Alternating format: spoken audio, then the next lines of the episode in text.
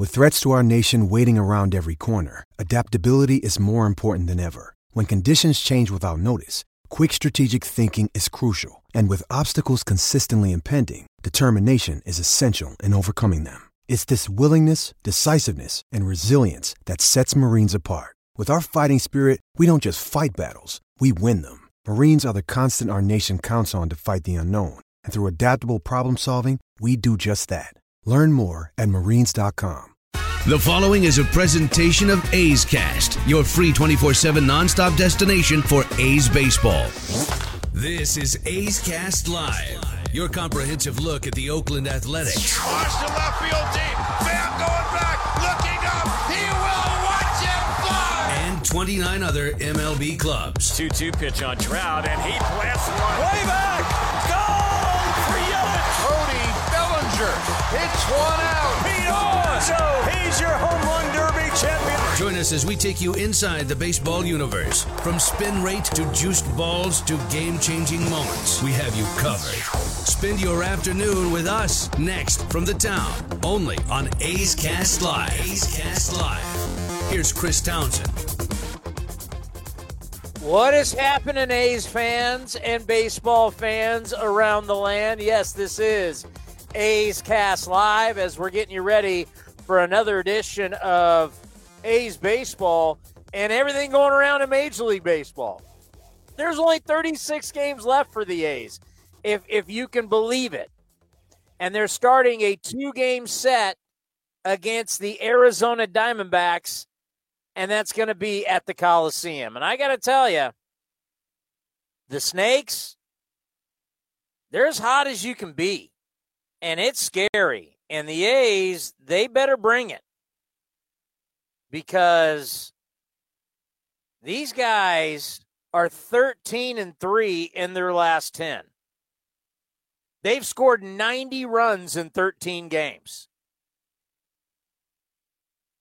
So check this out. You want to talk about a team that's red hot?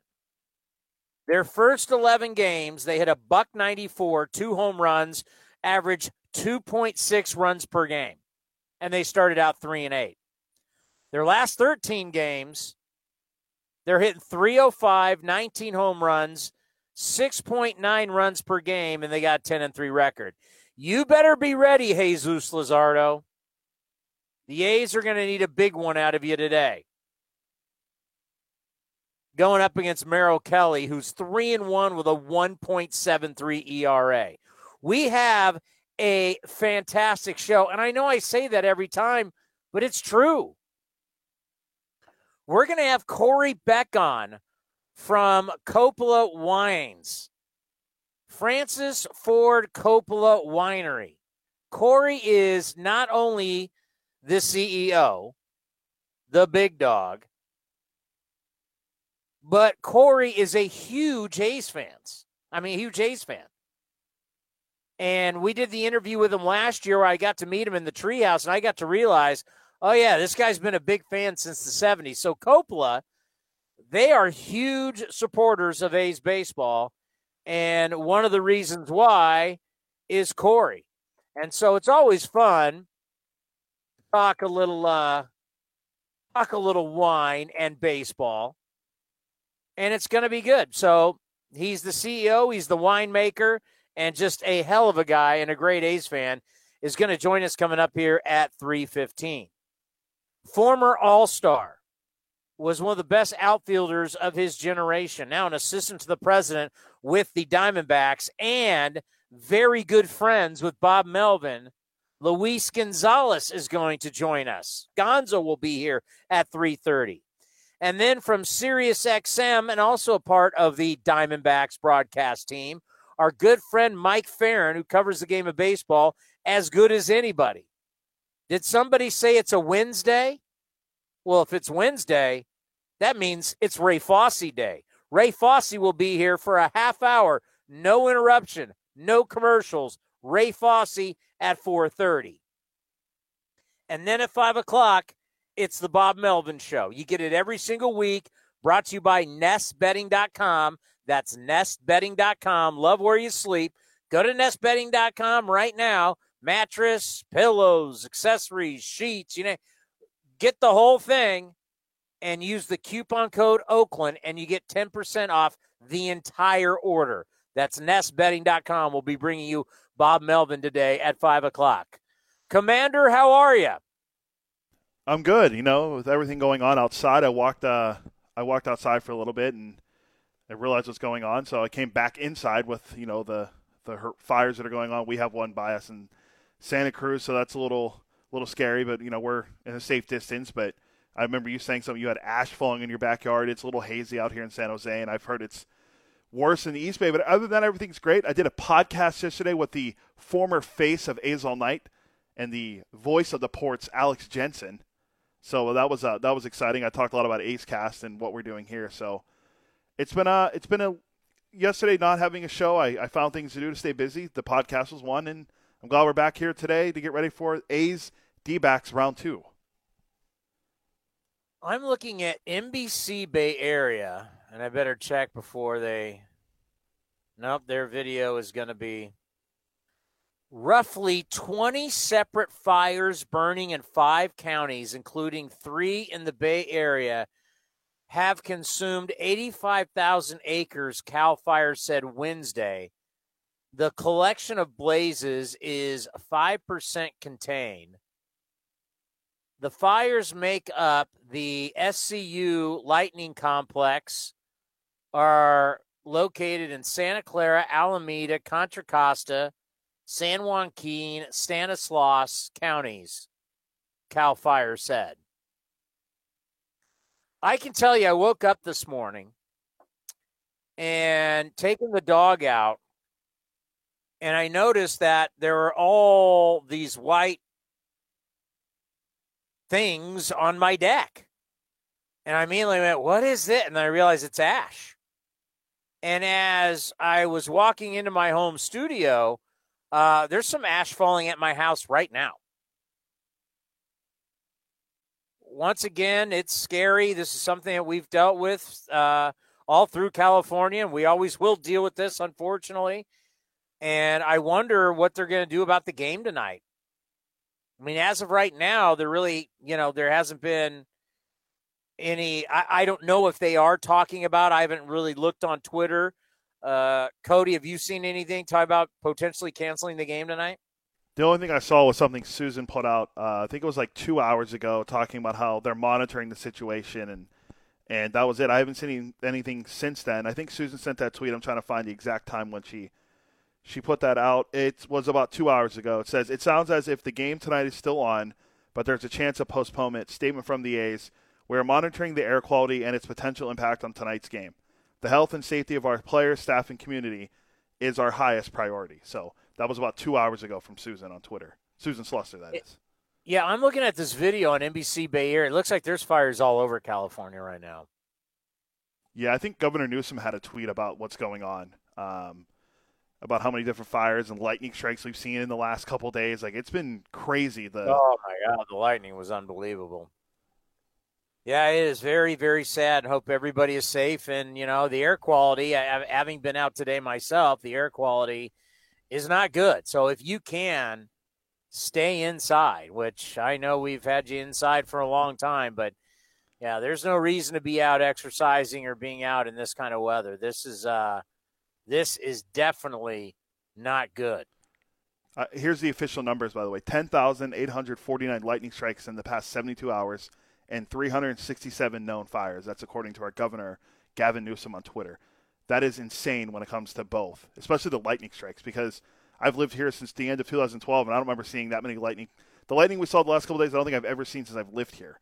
I mean, I grew up with it on the East Coast because thunder, thunderstorms are big in Pennsylvania, but living here, I never saw that. And the last couple days, it's been it's been crazy to see what's going on with the weather and the heat and everything. So I hope everyone stays safe. And if the A's do play tonight, they got to play better against good competition. They're they're three and four against teams that are over 500, and they have struggled against the good teams of the NL West. They struggled against the Rockies, and now they have struggled against the Diamondbacks, who are hot. That's just a reality. And one thing that we know about the A's, and it's something that I I, I take questions about this all the time in the post game show is can they score runs without hitting home runs? Well, I mean that's that's it's who they are. And right now they're striking out at a, at a pretty alarming rate.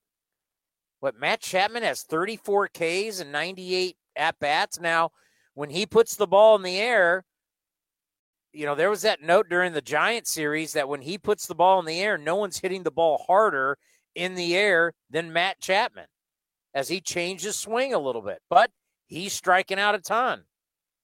Marcus Semien's not giving you a lot at the top of the order. It's feast or famine with Matt Olson. He when you when he gets a hit, it's either a home run or not. Now he's got a couple hits, but for the most part, what do you have? Seven hits in a row. They were all home runs. And the starting pitching hasn't been as fabulous. And the bullpen hasn't been as fabulous. 36 games left. That's it. It is crazy to think. But that's the sprint is on.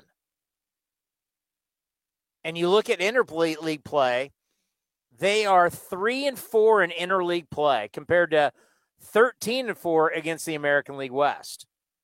In the last eight games, starting pitching hasn't been so hot.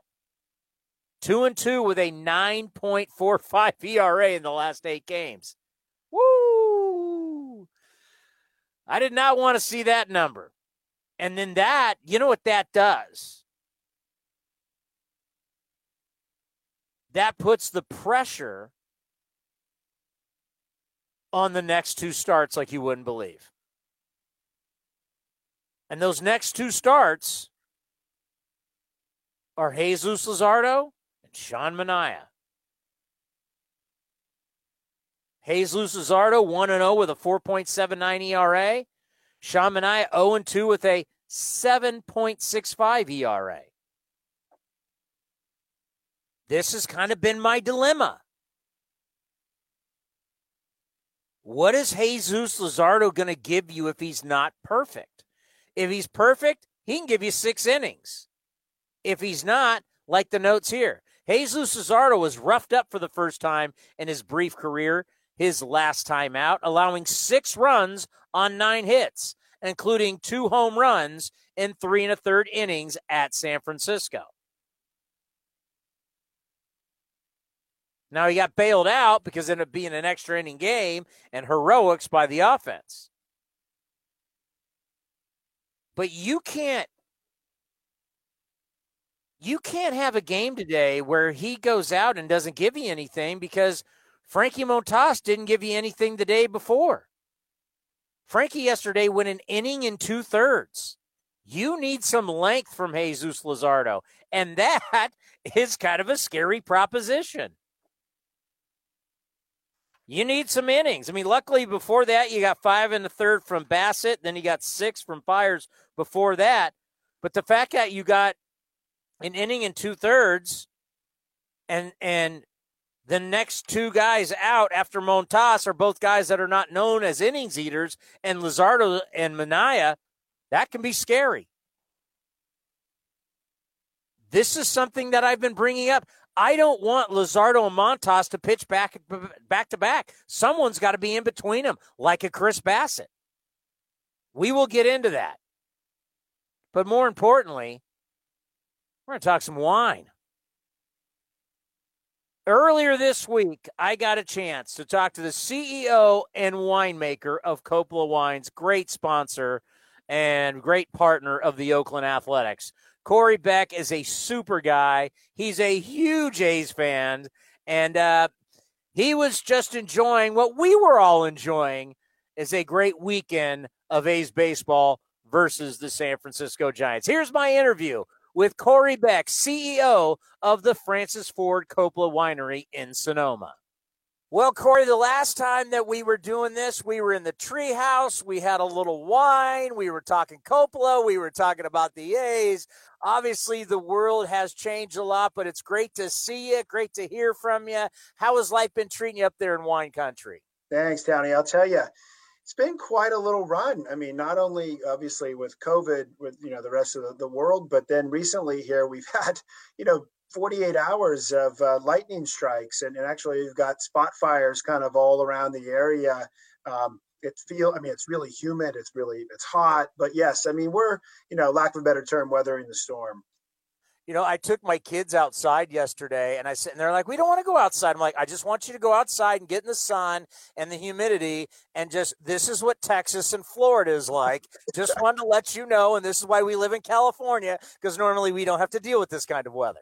Yeah, that's exactly it. But, uh, but yeah, no, we're, we're good. I mean, we're open at the winery. We were able to open our pool uh, just after Memorial Day. So pool has been open, of course, with restricted usage. We, we have about half the people that we normally have, uh, and we're very fortunate here because we have such a large outdoor seating area. So we're able to keep people socially distanced and have a beautiful experience being outside.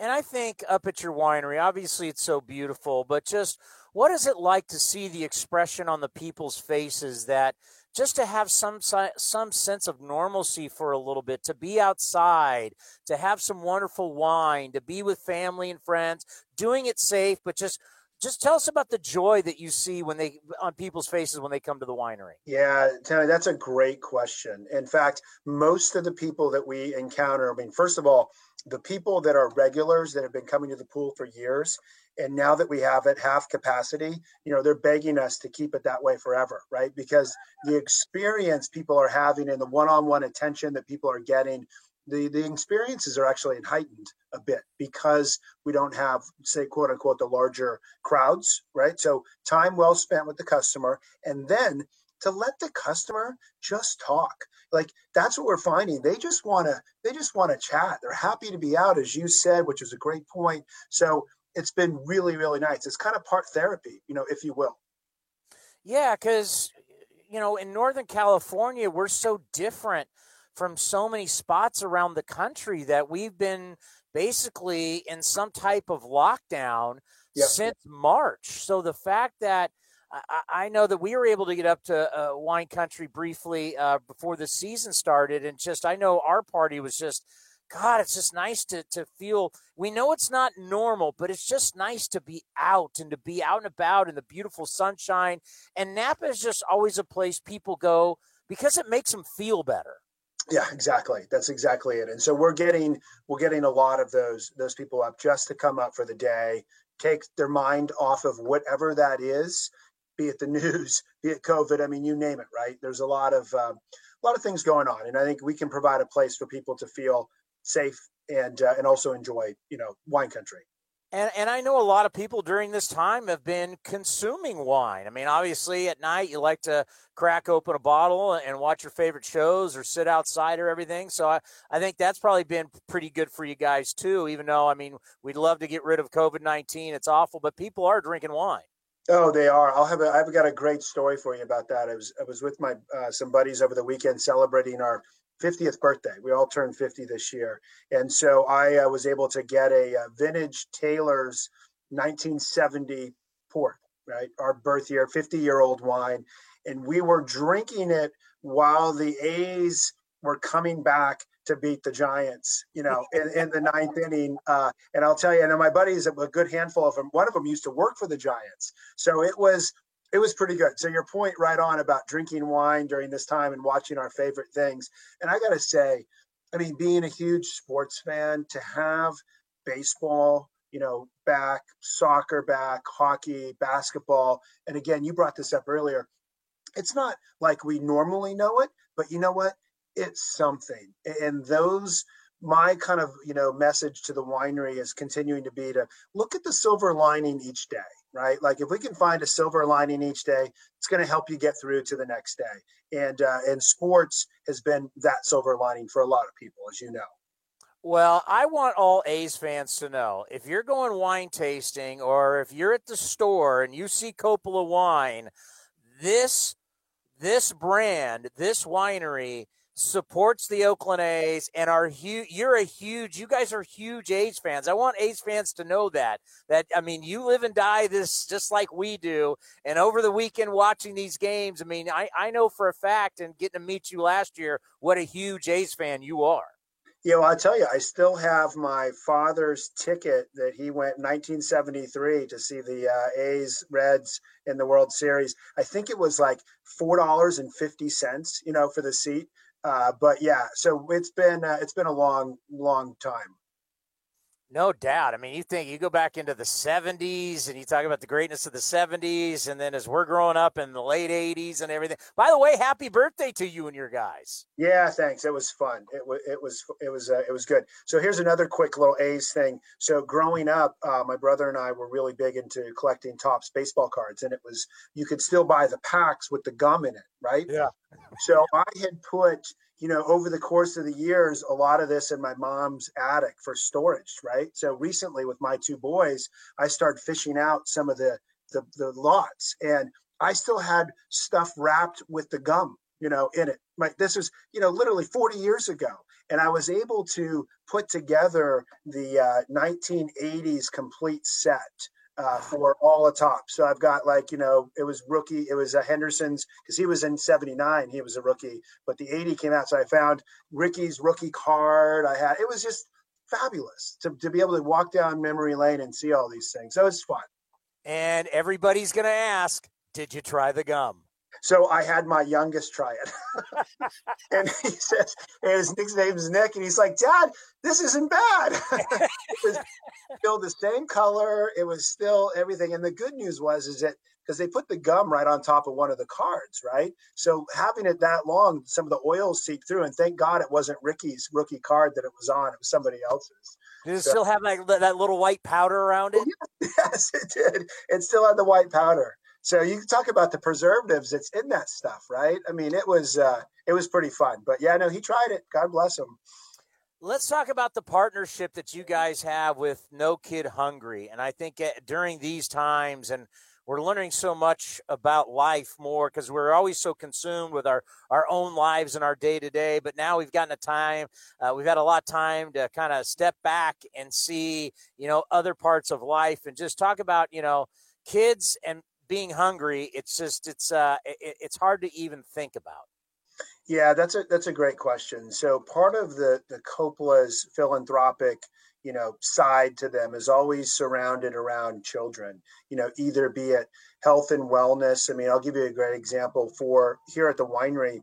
If your child, for example, wants to take guitar lessons, you know, or wherever that may be, we'll we'll pay for those things, right? So health and wellness has always been part of our culture. And then as we've gotten to to know more about the uh, child, you know, the No Hungry, it was um, it was a natural fit for us, and to be able to. We started this back in October, and then obviously when COVID hit, you know these rates and these numbers continue to go up so you know it's our little way of, of continuing to, to show that we care and do what we can yeah, it's really been for all of us to to really step back and say, how can we help more? Even though you guys do a lot anyway. Yep. I, I think of our own family business that that we have. You know, it's it's a how can you do more? That's correct. That, that's exactly it. So we're always looking at ways, and then and then also getting with our partners, you know, such as the A's, and, and getting people on board with it. I mean, as you know, if you start something and you can grab some really good partnerships, this thing can just explode, and then now you're doing a lot of good for a lot of people, and that's what's important.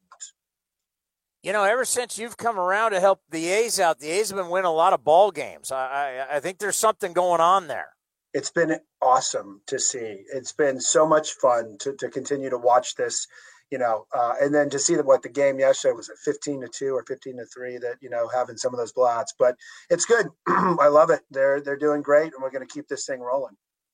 You know, when you look at COVID 19 and we, we don't know when the end is in sight, you know, we talk about treatments, we talk about vaccines, uh, so many businesses have been, I can tell you the restaurant business, it's just a killer in so many different ways. What's it been like for the wine industry? So that's a great question. So if you take the off-premise side of things, which is uh, for the for your listeners, it's the the retail side where if you go to Safeway or whatever and you buy a bottle and you take it off-premise to consume it, off-premise has been um, growing for the since COVID started uh, through Nielsen. It's about 26 percent above what it was last year, of course, right? So that's a good number. It needs to grow at over 22% to offset anything on the on premise, such as you just spoke about with the restaurants, right? So it's, if you will, we're a little head, but for the most part, it's it's kind of a wash. Um, the direct to consumer side has been doing well, you know, I mean that the wine clubs and whatnot, but it's it's hard because our on-premise teams, you know, what they've been doing is just going out to support our local restaurants in any way that we can, you know, whatever that may be. And so that's been that has been the kind of the gut wrenching out of all this. And you've heard some of the stats. I mean, potentially up to 30, 40% of the restaurants may never come back. And these are these are people like yourself to put everything into these businesses, you know, and this is this is the hard part about it. And it's so different than 9-11. We went through that we went through the Great Recession. This just came on and happened so quickly and so abrupt. So, uh, still a lot of unknowns, but just to try and support our on premise people as much as we can.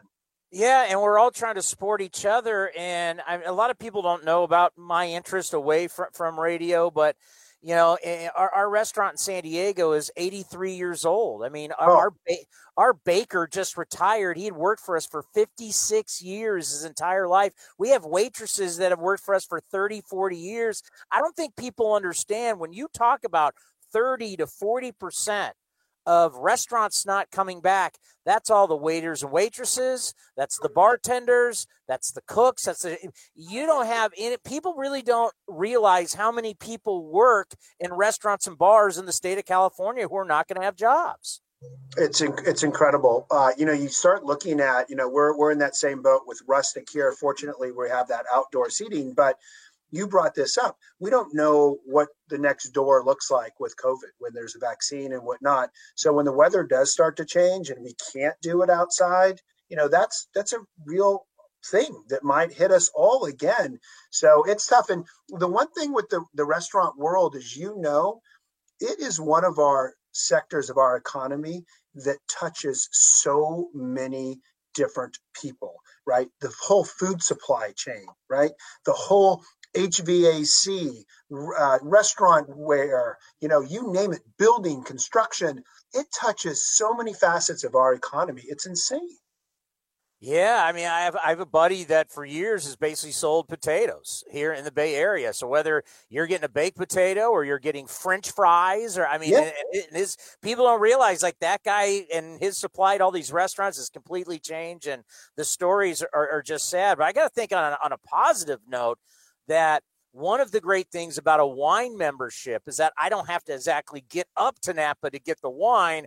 I can have it brought to me. I got to think that's a, a, great way for people right now to be able to to to be able to get Coppola, whether you're getting in a grocery store or whatever your wine store you ever get. But you, the wine club's a great idea right now. It is, yeah. The wine club for us has been, and like many people, it's kind of given us a, a little bit of a lifeline, especially for you know smaller wineries out there where they might not have the retail presence, but they have such a great consumer database to be able to ship them wine. And and the other good news is, I believe you know 44 states we can ship wine. So that's great. You know over the course of the year since 2005 when that law changed that has allowed us to ship to most states which was a real you know lack of a better term but a game changer for a lot of people in our business. By the way i've been telling everybody this every single night and it always hits them where like wow. You realize there's only 38 games left? Is that it? 38 wow. That's insane I mean that that is quick, right? I mean it's 38 games. That's just over a month. Uh, the trading deadline's just over a week away. Is it really? Oh wow! Yeah. Oh wow! Well, we're you know, hey again we uh, that's that's great. I mean, I, I look especially the position that we're in right now, right? So you know, keep it keep it going. Well, I got to well, today was the first. Today was the first day of the NBA playoffs, right? That that yeah. started today. Yeah. How crazy and it's that? sad to see, I will say, gosh, for the Warriors not to be a part of that, right? We've had such an amazing run.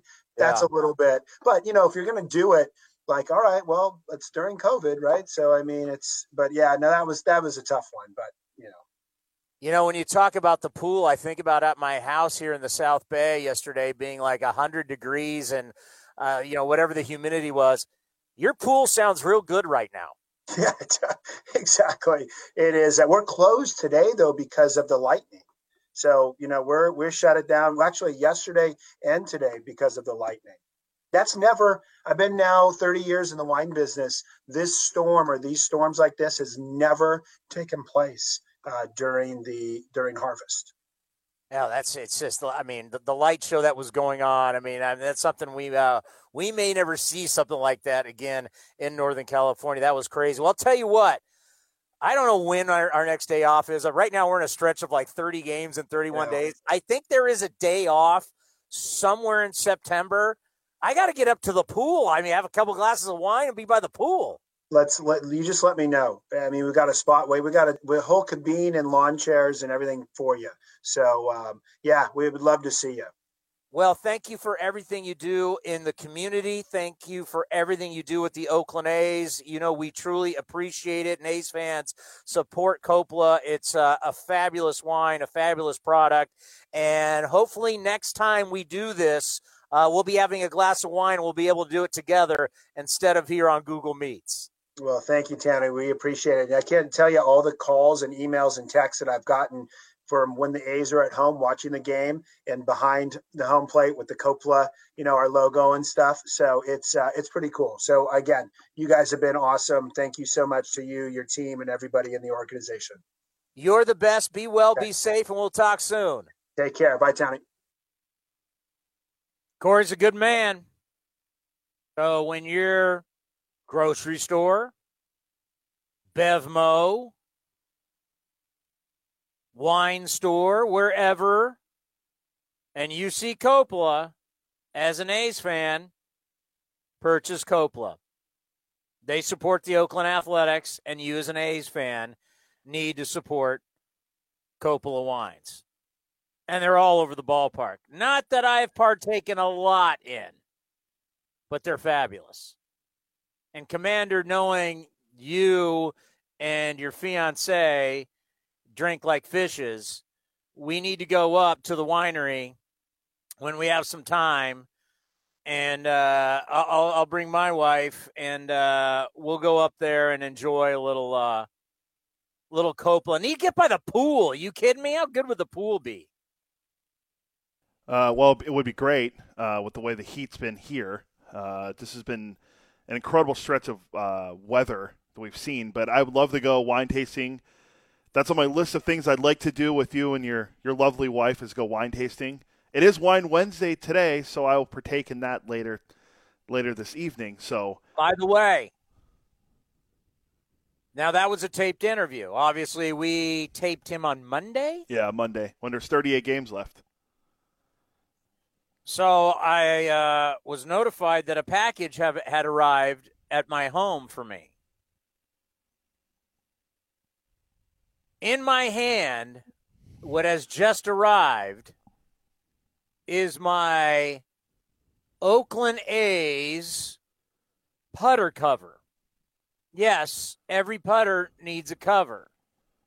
And I lost mine years ago and I just never replaced it.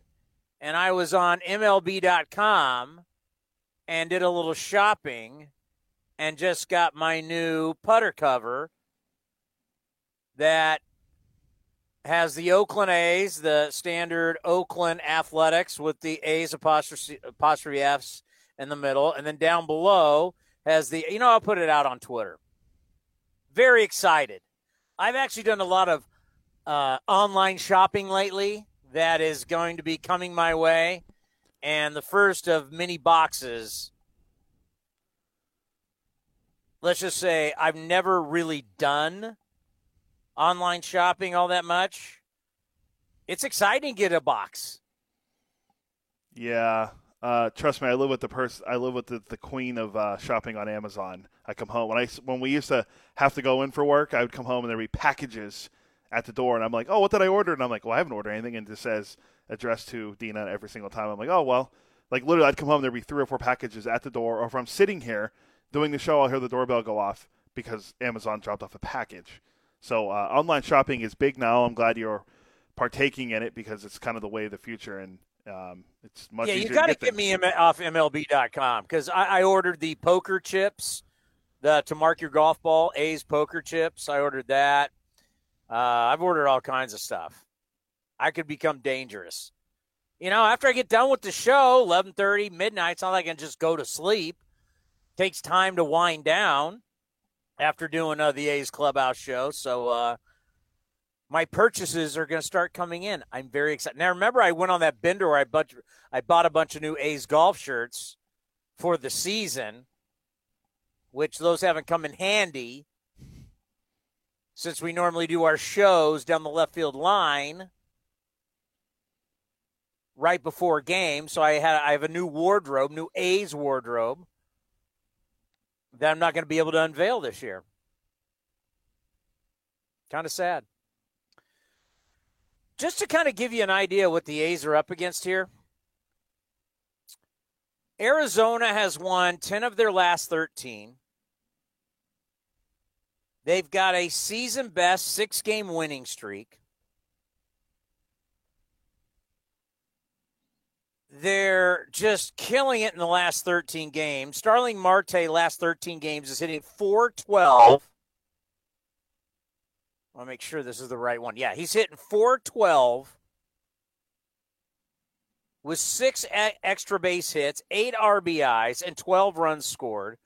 Cole Calhoun in the last 15 games is hitting six home runs, 17 RBIs, and a 1,015 OPS. How about Nick Ahmed? You think he's doing any well?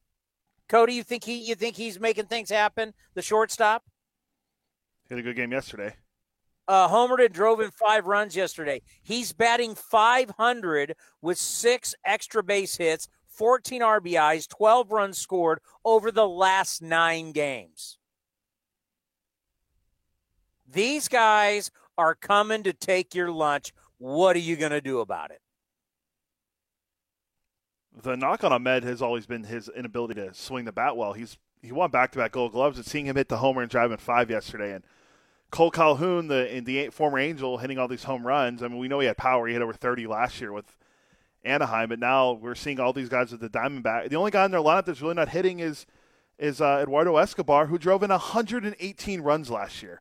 I had to go back and double check that he hit 35 home runs and drove in 118 runs for the Diamondbacks. And Ketel Marte has been solid for them. Uh, Starling Marte, bless his heart, the former Pirate. Uh, he had a really, you know, getting, getting traded. He had a really rough offseason, but you know he's having a nice a nice start to his Diamondbacks career. And I mean, literally, if you're talking about any guy on the Diamondbacks that's struggling right now, unfortunately, it's Madison Bumgarner who's on the IL. Everyone else is, is pitching and hitting very well for our good friend Torey Lovullo and, and what the Diamondbacks are doing.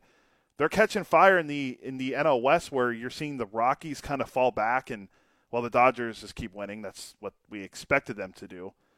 But the the A's uh, the A's need to take these games against Arizona at home, and then with the Angels coming into town, the Angels aren't very good. I mean, they dropped the game to the Giants yesterday, and they won on a walk off the day before. So these are these games are starting to get critical because Houston's coming. Although Yordan Alvarez officially out for the season, so won't be seeing him the rest of the year for the Astros. Uh, is, is Starling Marte still on steroids? Starling or or Ketel? Oh, Marte got suspended for eight. Yeah.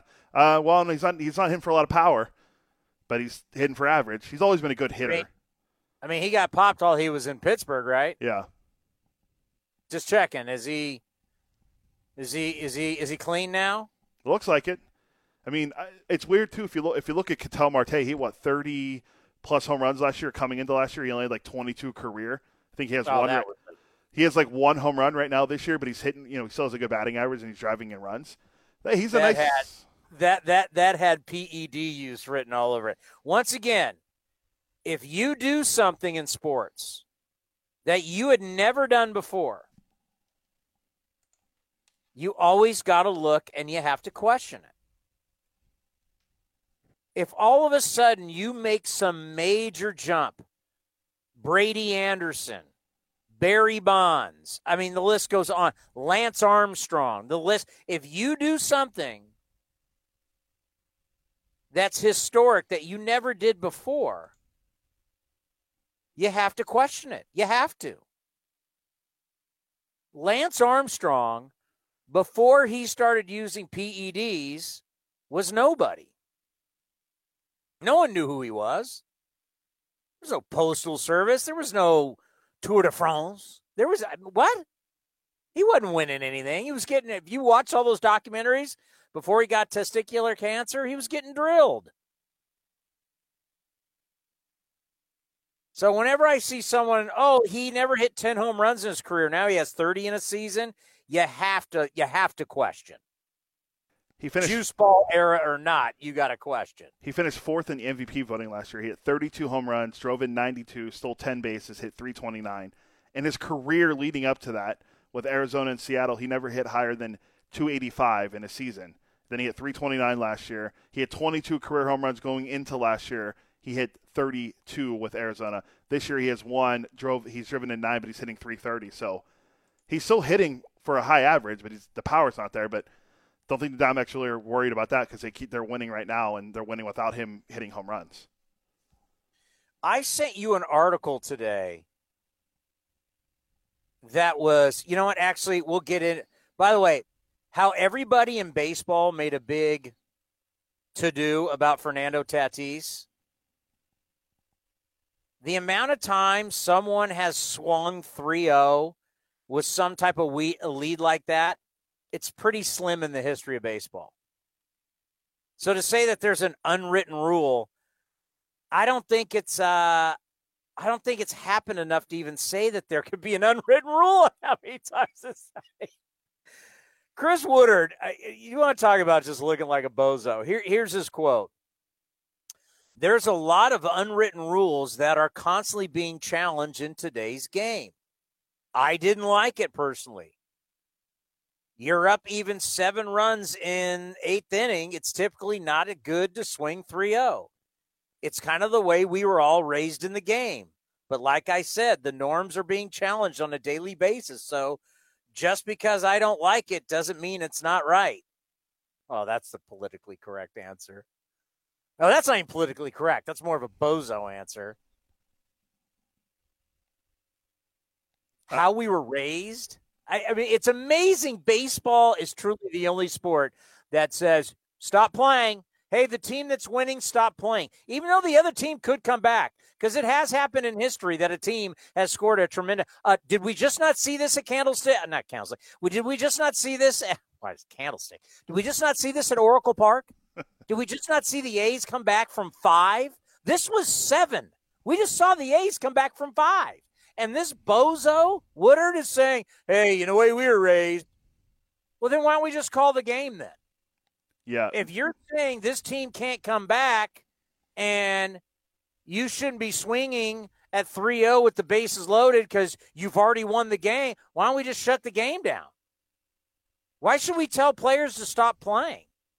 I mean, it's not like they're throwing at it's not like it's football and you're up by 40 points with three minutes to play and you're throwing, you're going, you're throwing deep patterns. I mean, you had a batter has to step up to the plate. It's the rules of the game. So if I have to step up, you're telling me I'm not. You're telling me there's only certain counts I can swing and can't swing. I it's just, crazy. Yeah, I didn't like what he was saying. Um, the the whole idea where he says this, this, you know, how we were raised in the game. Were you raised in the game to have your first baseman intentionally drop a pop up so your your starting pitcher could get 200 strikeouts on the season? Last year, Chris Woodward. how he was raised? Yeah, is that how you're raised? Is, is that what you're teaching teaching your guys? Hey, if you want to, if you want to get a milestone strikeout, let a uh, butcher a ball on purpose. What happens if the next pitch he gets up a home run? You, you never know what's going to happen. You play the game oh. to win, as Herm Edwards baseball, once said. Old school baseball people are the biggest hypocrites on the planet, and you just you look what you just said there. He's claiming the old school now, but last year they dropped a pop up so a guy could get his 200 strikeouts for the integrity of the game. What a fraud. Yeah, I, that didn't sit well with me when he said that. What he, a fraud. Hey, hey, hey, what happens? What happens if the, the Rangers get out of that inning? A's just erased a five run def- deficit on Friday night. What day was that? Was that Saturday? That was no, it was. Uh, I thought it was. I thought it was Friday. Piscotty hit the home run. No, no, no, no. When the when uh, Tatis hit the grand oh, slam. Oh, the grand slam was that was on Monday. That was Monday evening. Monday. Yeah, a lot of stuff happened on Monday. Okay, so think about that. If the Rangers get out of that inning, you can't tell me seven runs is not doable. They have two more at bats.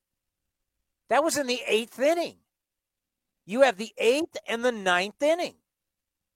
The A's erased five runs in one inning. You can't erase seven in two innings? I mean, it literally is dumb. Like you, you like doubt people's intelligence when when when they have that kind of thinking. So you're trying to tell me your team with you think you have some firepower, you can't erase a seven run deficit in two innings? So the other team should kind of just lay down? I mean, he even says it in his own words in the eighth inning. You're up seven runs in the eighth inning. You saying your team can't come back from that? In modern day baseball, with all the home runs? Juice baseball? Maybe juice players? You can't come back from that? That's pretty fishy to me.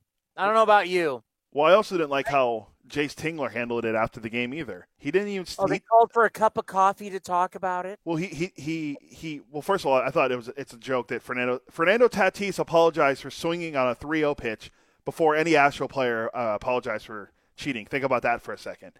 But also think about what Fernando, what Jayce Tingler, he was pretty much saying, you know, it was a mistake sign.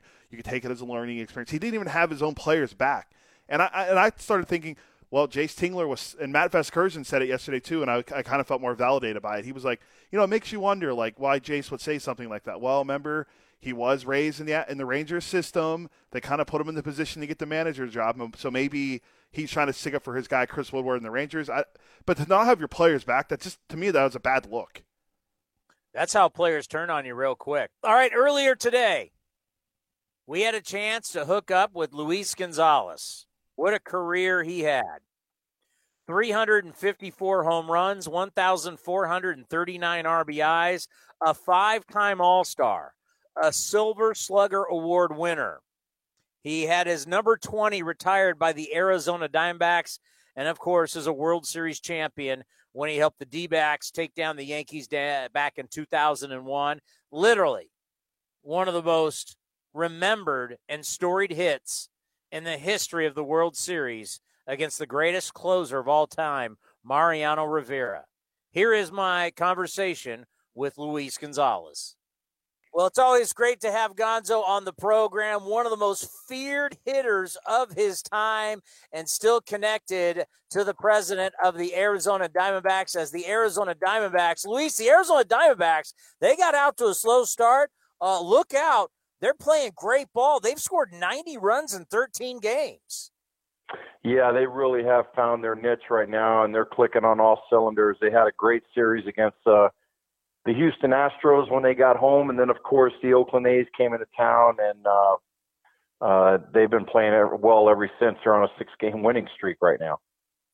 And the one thing that we see in baseball so much is like teams hit home runs, they score. Teams don't hit home runs, they don't score.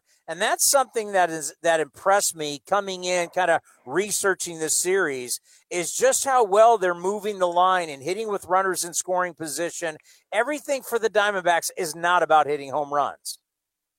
Well, in the you know the first part of the season, the first I'd say about seven or eight games, they only average they only hit two home runs. So there was a, a lot of worrying about their their power if they were going to have the same potential power that they had last year, and of course, uh, the ability to score runs. But as of late, these guys have just jumped on the accelerator and have been able to to do a little bit of everything. They've been able to come up clutch with big hits when they need them, and uh, get guys on base, and uh, really just kind of cutting down on their strikeouts and and hitting more for average and hitting the ball over the wall every now and then. You know, in your career, you had some monster years, and then you had some years that weren't the biggest years of your career. Uh, what do you think this season would be like? It's a shortened season. You know, some guys get out to a hot start. They can't wait to get to the bat rack. They can't wait to get to the ballpark. And then you got other guys that here they are 20 something games in. They're not even hitting their weight. Yeah, it's it's been difficult for a lot of guys, especially because you know the baseball players are more in tune to routines. And I'm sure, especially the older guys, their routine has been thrown out of whack. I mean, these guys that have been playing 10, 12 years in the big leagues. uh, superstar guys are used to doing what they do every single day for the last, you know, so many years that they've been playing. But now everything has been thrown into kind of disarray.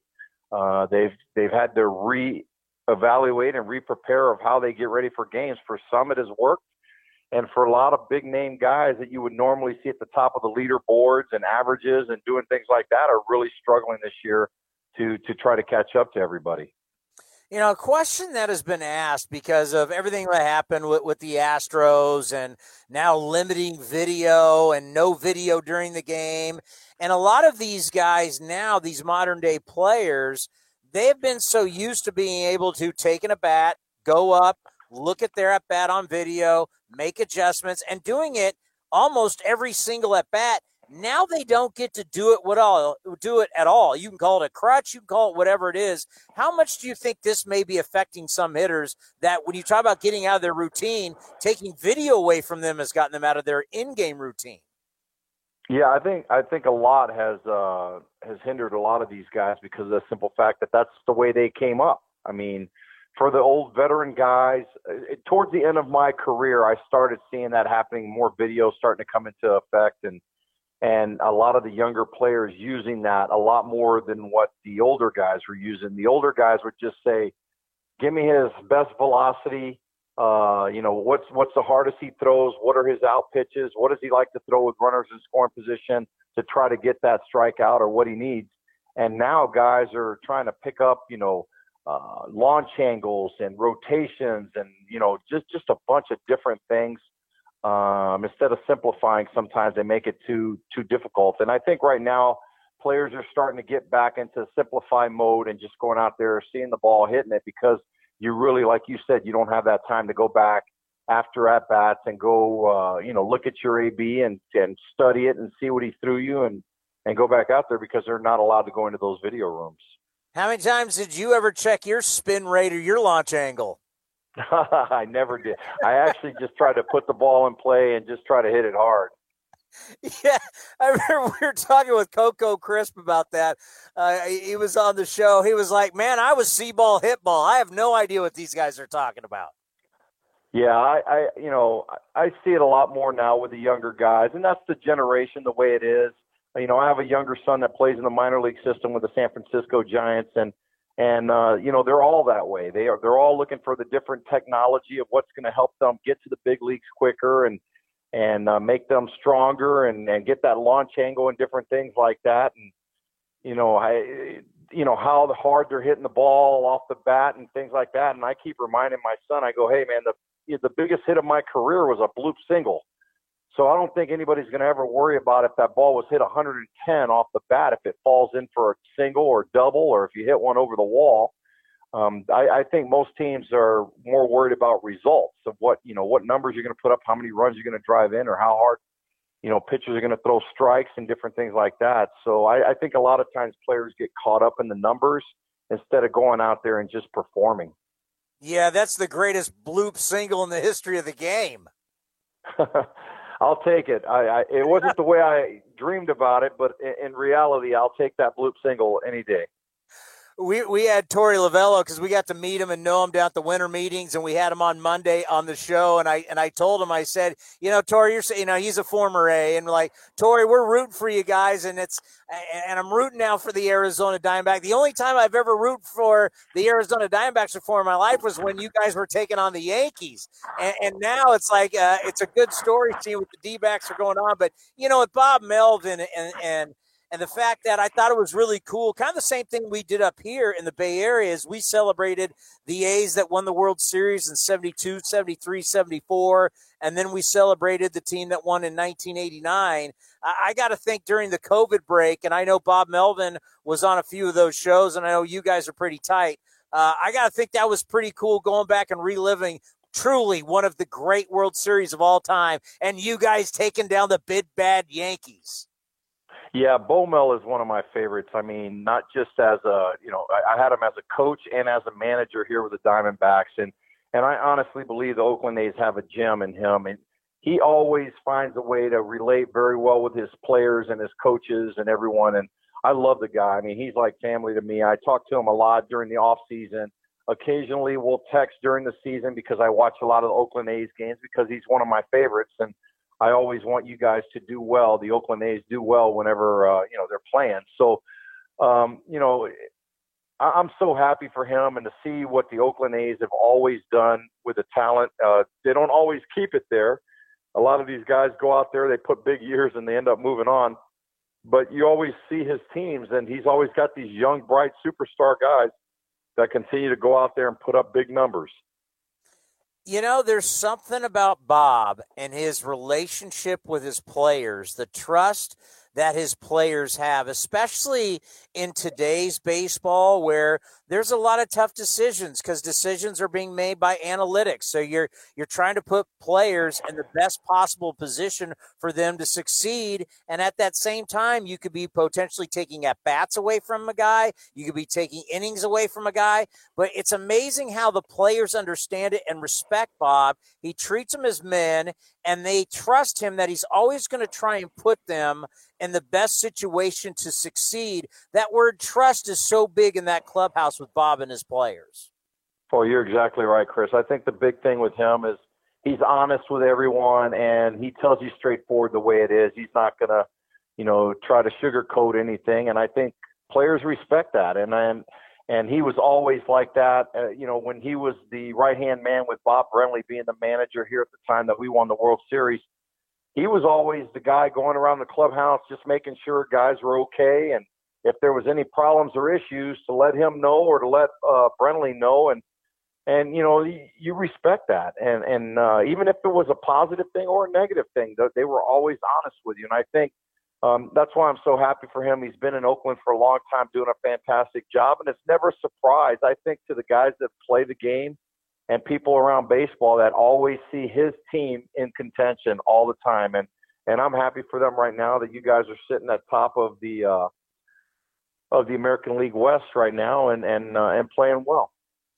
You know, Mike Ferrin from the D-backs knew that we were going to have you on today. So what? So there's some story about Bob Melvin and clowns. yeah, yeah, yeah. He, uh, he Bo has a phobia with clowns, and uh, when he left us and uh, and actually went to the Oakland A's, we were playing. Uh, they came over for a road trip uh, to play in Tucson at the time, and uh, I it was lunchtime, and, and I told uh, our manager, I said, "Man, what can I do to get Bomel? You know, uh, we all love him, all the guys on the team, and we missed him." And uh, you know, we we I, I said, "Man, I know he's scared of clowns," so I called a, a a place and said, "Hey, I need to try to get some clowns to come out to the ballpark." and they go, "Yeah, sure, no problem. When can you get them?" And I said, "Well, I need them here in about an hour or two. And they're like, "Sir, we don't just have clowns sitting around here every single day." So I said, "I'll pay double, do whatever." And actually, the owner of the company, his wife, and another couple went and dressed up as clowns and sat over the visiting dugout. And Bo Mel stayed in the corner of the dugout the whole time. So, uh, yeah, it was one of it was uh it was one of the funnier things that uh, that I've been able to do with Bo Mel, and he never lets me forget it every now and then. So uh, he still wasn't too happy about it, but it was all in fun. Yeah, that is great. I cannot wait to get on him about that. Uh, you mentioned your son, and you know I think about all the the and, and all the athletes, uh, both male and female. Uh, high school seniors that lost their senior year. I think about college seniors who lost their senior years and then I go to all these minor league players, you know, with the dreams of playing in the big leagues. And if you're not invited to the alternate site, that essentially you're losing a year of your professional career. I just, this is just, it's so hard to believe how many young men are not being able to pursue their dream right now. Yeah, it's it's tough. It definitely is. These guys are stir crazy right now. This is their livelihood right now, and they work hard to try to get to the big leagues and, it's only going to get tougher for these guys because I think every organization is going to be dropping minor league teams, uh, as was talked about last year before uh, you know the the virus came out. Um, you know, every team was talking about you know dropping an A ball team or whatever it might be. So there's going to be less jobs for these guys. So the competition level is just increasing, and then now you have a backlog of guys that were drafted and guys that are stayed back an extra year in college, and you had high school guys that were coming to college. So it, it's just it's going to be a crazy year this year to see how uh, if if they're even going to play college baseball or not, and all the things that are going on. So uh, there's still a lot of unknowns out there. There's maybe possibly not be in the Arizona Fall League this year, and those are a lot of the prospects that get to go out there and showcase their talents. So uh, yeah, there's a lot of guys that are really losing a year of eligibility in college uh, and uh, and another year for these pro guys that are just a year older and didn't get to get any more experience out there. Hey, it is always an honor to have you on the program. I, I, always appreciate it and continued success with everything you're doing with your businesses. Uh, Bob has told us that you're doing really, really well and everything with the Diamondbacks. And uh, let's hook up again and talk as uh, I, I think we're going to see both these ball clubs in the postseason. Well, that'd be nice, Chris. I appreciate it. Thanks for having me. Really good guy. And what a great player he was. That sweet stroke. And yes, that that that little bloop hit he had in the World Series, one of the biggest in the history of the game. Mike Ferrin from Sirius XM and the Diamondbacks will join us next, right here on A's Cast Live. Streaming from the town, A's Cast Live continues with Chris Townsend. We're getting stacked up here. We got Ray Fosse coming up here at 4:30. But before we do that, he's truly one of our favorites, and his show on Sirius XM channel 89, Power Alley, is awesome. And then he does pre, post, play by play also for the D backs. You talk about double dipping. Mike Ferrin is so good at it. Here is our buddy from the Valley of the Sun.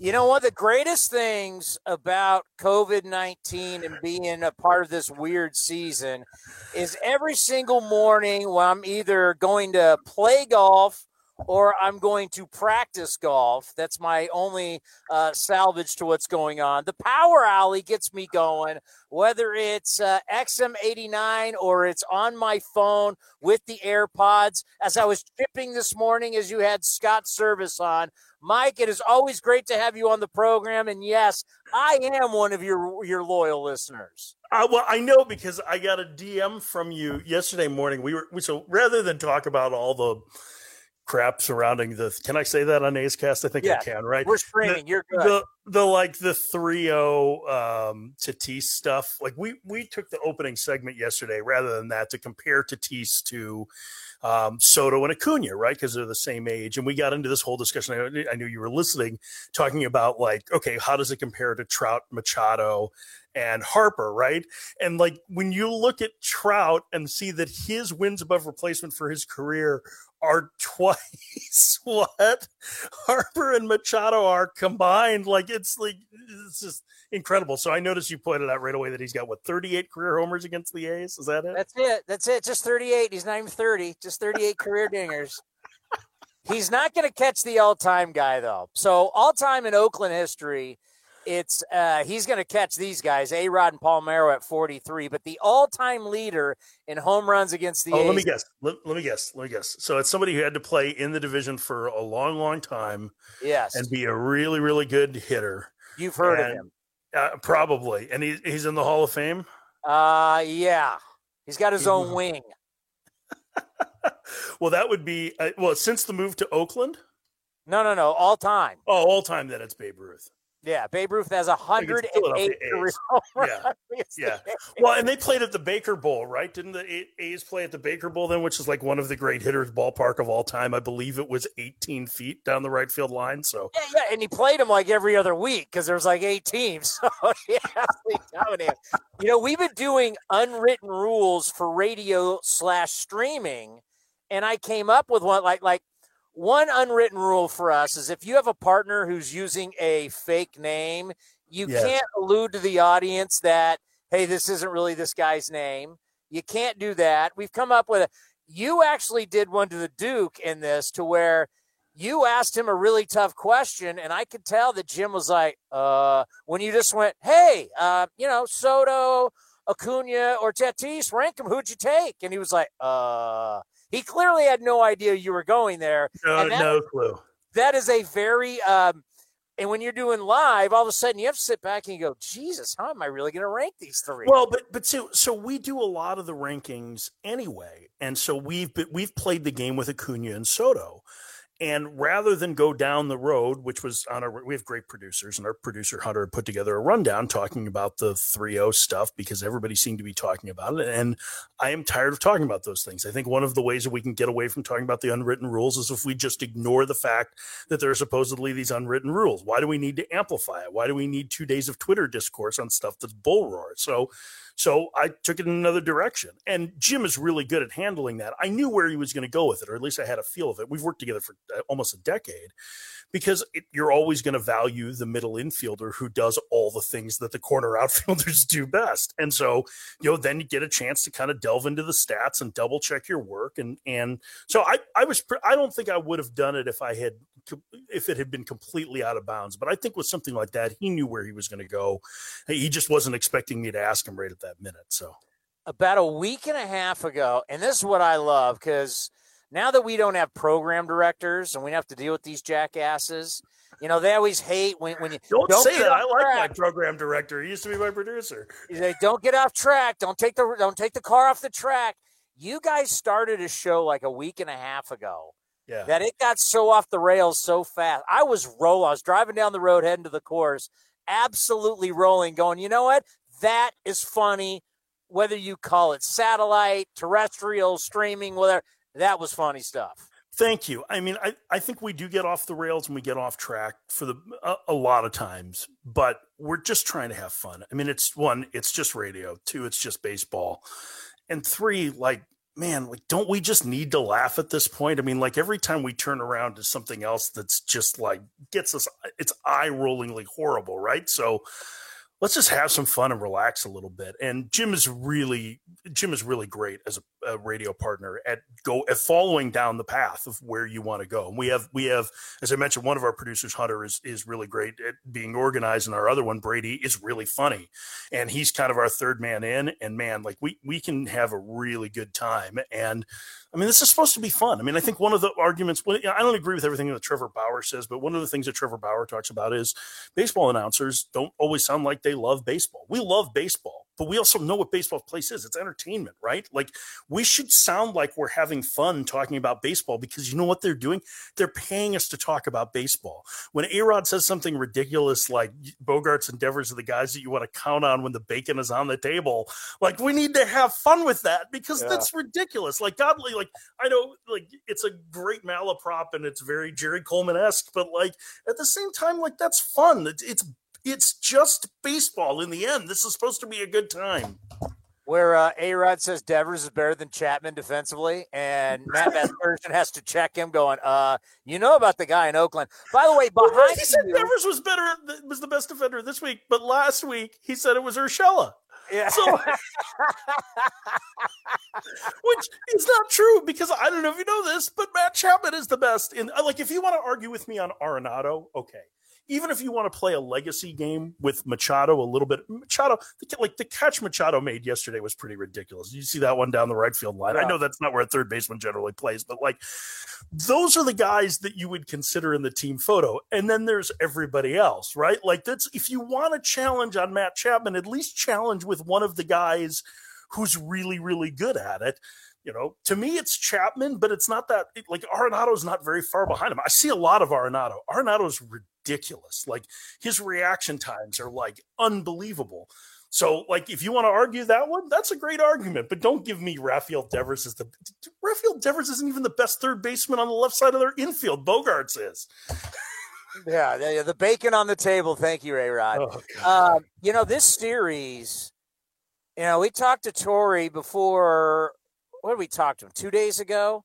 Or what God, my when when Cody, when we talked to Torey Lovullo, was that yesterday or the day? With these day COVID days are all running together. Uh, we talked to him on Monday. you can leave the house. When was it? Uh, Monday afternoon. All right, so we talked to him Monday, and it was like, and I'm looking at the first 11 games versus the last 11 mm-hmm. games, and then I watch him take it to the A's the last two days, and I've got to tell you, the two teams that I've been the most impressed with that I've seen live now from the National League West, you guys, and I've been very impressed with the Colorado Rockies. Yeah, I I think so. If you had seen the Diamondbacks in the first two weeks of the season, you probably would not have felt that way. I mean, it was a pretty miserable start. I mean, they, they were hitting well under 200 as a team, and the starting pitching was really, really bad. I mean, Bumgarner was struggling. Robbie Ray wasn't getting out of the fourth inning.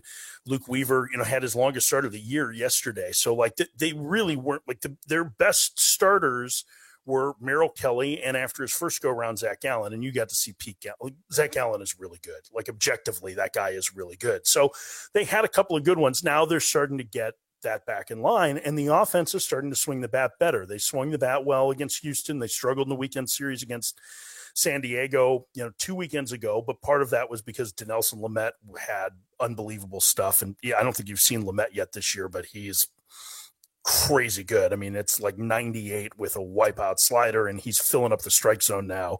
Um, and Zach Davies pitched a really good game where he was dotting everything at the bottom of the zone. So, what are you going to do? And then you go to Colorado, take advantage of their bullpen a little bit, take advantage of good hitting come home and they've continued to swing the bats well as they swept San Diego and then won the the first two in this home and home against the A's. So things have started to turn a little bit. They felt like this was going to be a playoff team coming into the season, um, and they're playing much more like it now. They need to continue. The rotation needs to continue to pitch well this turn through as well. 90 runs in 13 games, and it's not like the A's where it's it's the three true outcomes. When they hit home runs, they score runs. You guys are getting them in bunches without home runs and hitting with mm-hmm. runners in scoring position. It's uh, it's been very impressive. You know, one guy that obviously up here people are going to be interested in is Madison Bumgarner, 0 3 with the high ERA. Sure. A lot of money on that contract. Velocity is down. The velocity's been going down over the years. I'm not going to say buyer's remorse yet, but I can't think people in the Valley of the Sun are thrilled with the start. Well, you know, what's so weird about it is he came out in his first spring training start in March and was like, or February, I guess at that point, was like 91, 92. So for him to be averaging what 88.7 or whatever it is, or 89 miles an hour on his fastball now in August is really weird. And he didn't get hurt. I don't think he had the best facilities available to him in rural North Carolina where he lives during the shutdown. So I'm sure he was probably doing more arm maintenance, the buildup. But you're right. It hasn't been great. Now that said, the first outing he was basically one pitch away. If he if he buries a slider instead of hanging one to Eric Hosmer, he's out of it with six shutout innings in his debut. He pitched pretty well against his Texas in his second start. His third one wasn't good. His fourth one he was hurt and trying to gut through. And so we'll see what happens. He apparently was, you know, the velocity wasn't back into the 90s or the low 90s like it was in spring training in his um, simulated game on Monday, but the ball was coming out significantly better. And I think, you know, there's a good chance that you see him this next turn through the rotation come back in. And it's going to be about command for him. It's going to be how he locates the the fastball, how he's able to use his cutter and it and his curve and change up a little bit more off of that.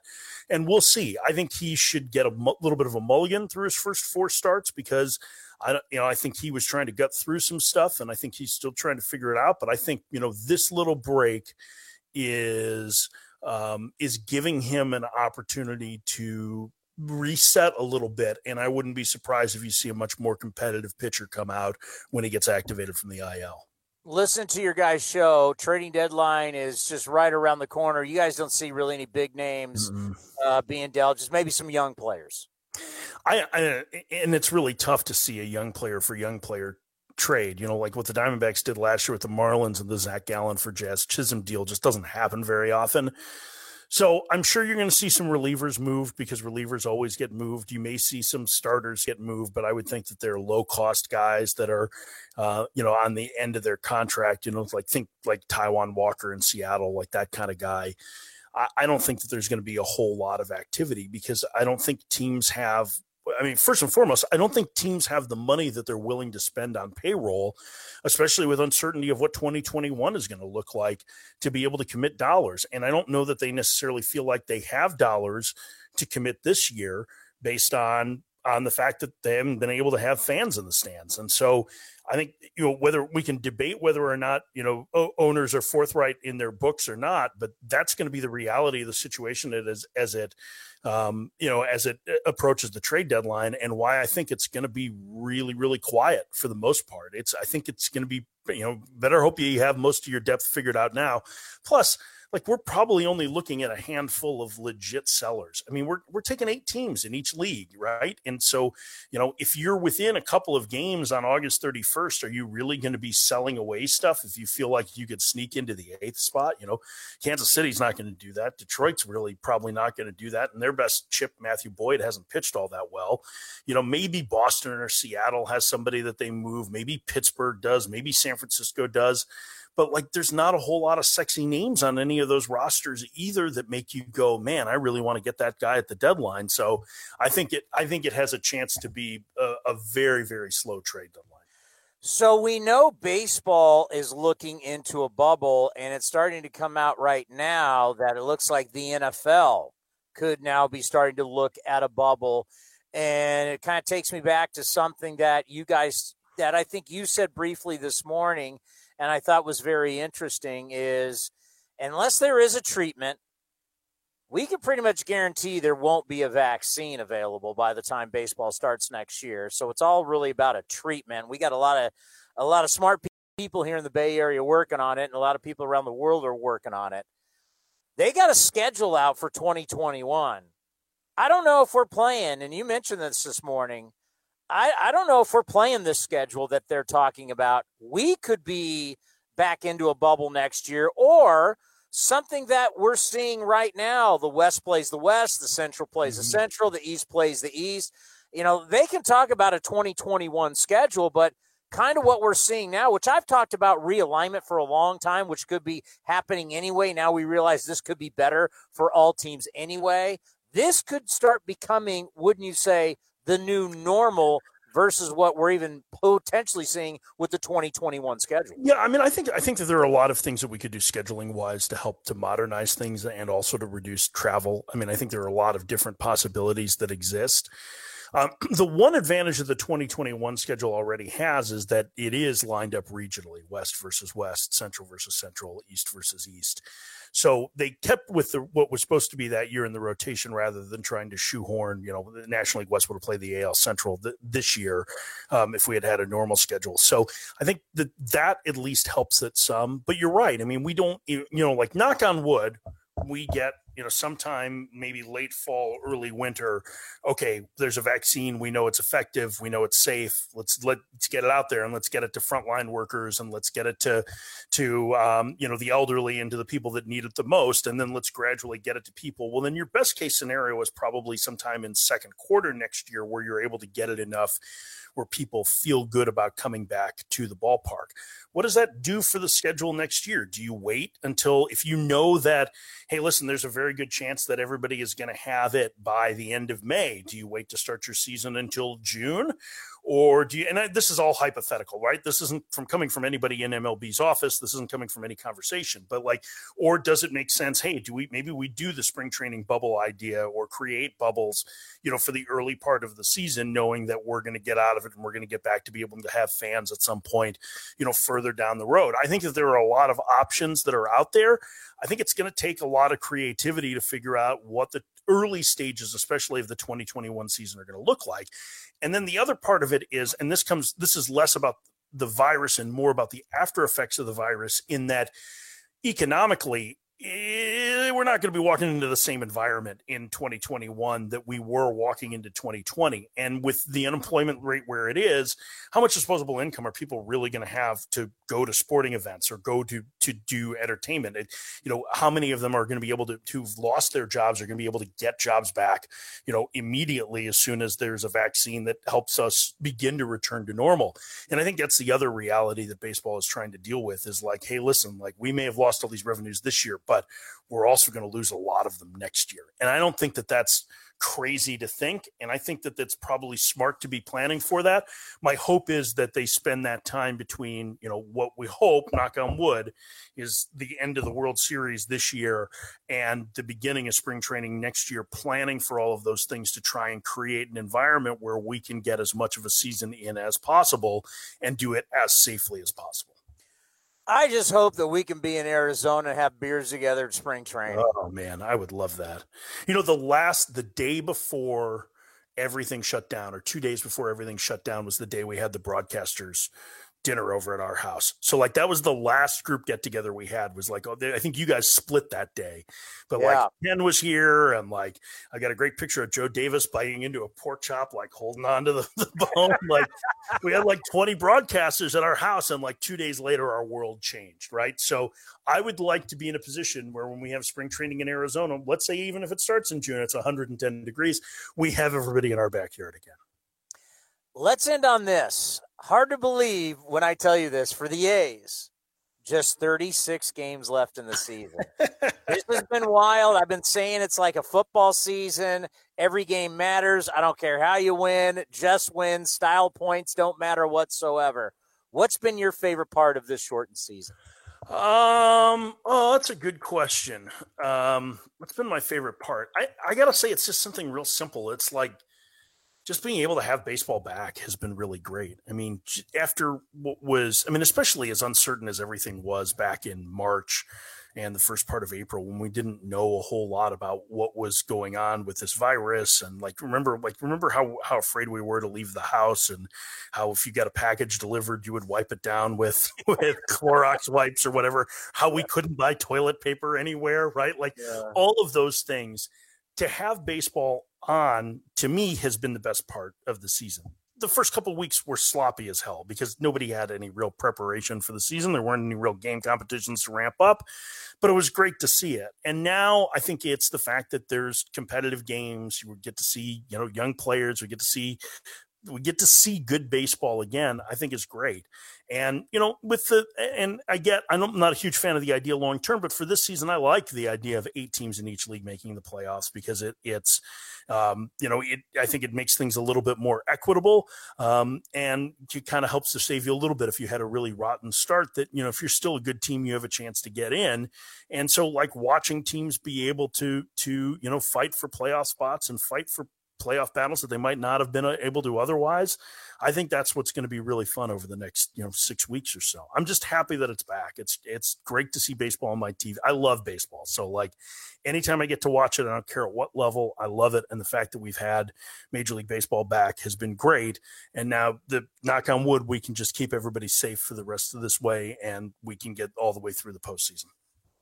MLB Now is my favorite baseball TV show. The Power Alley is my favorite audio baseball show.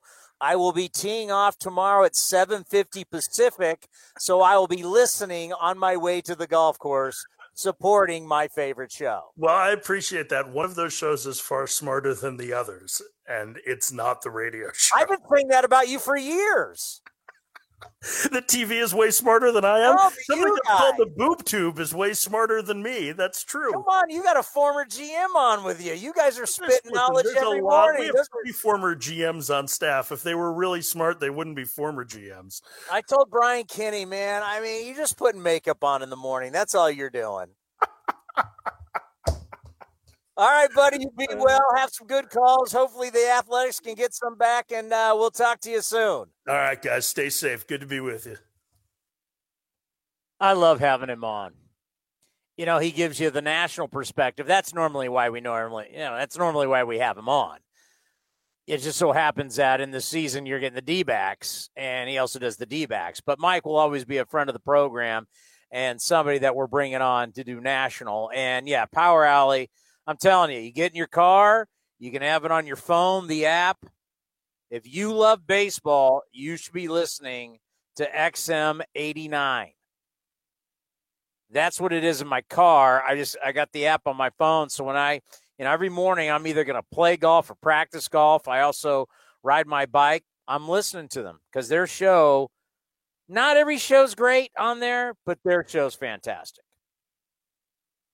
Uh, I I've always enjoyed their show, and we know this from firsthand. Wherever, uh, whenever we'd come home from Oakland, we used to listen to the night show, and we're like, "Who? Who are these guys?" And then they bring out a random pitcher from a team. We're like, "Who? Who is this guy?" Like, then we found out, like you know, about kind of like Alex Jensen's podcast yesterday. Who? Hey, hey, I'm trying to beat Zach Rudy, the former voice of the Ports. I'm trying to beat his listen record, so I'm hoping the fans of A's Cast and A's Cast Live, and also my my mom posting on Facebook will get us over the top. Well, yeah, you need to beat Zach, but you're bigger than Zach Bay Rudy. Come on. I, I, need. I'm trying to carry Alex's superstardom here, and uh, it was actually a lot of fun doing that with him. We were only just doing for like 30 minutes, and then ended up being like an hour and 15 minutes, um, talking about a lot of A's cast and the unwritten rules and a lot of stuff. So it was a lot of fun to to catch up with the former face of A's all night. Well, let's talk to somebody that people actually know. His name's Ray Fosse, and he joins us next right here on A's Cast Live. Hi, this is Sean Manaea. Sean Manaea has no hit the Red Sox. And you're listening to A's Cast, your 24 7 destination for A's baseball.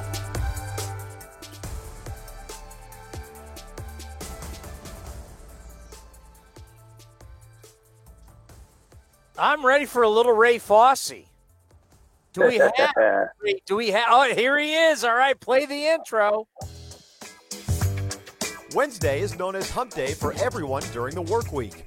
But on A's Cast Live, Wednesday means one thing. It's time for 30 uninterrupted minutes with the two time World Series champion, two time All Star, two time Rawlings Gold Glove winner, A's analyst on NBC California, and the face of the franchise, Ray Fosse. Hi, Ray. Tony, how are you, my friend? I am uh I am doing well for the most part. Are you at the Coliseum already?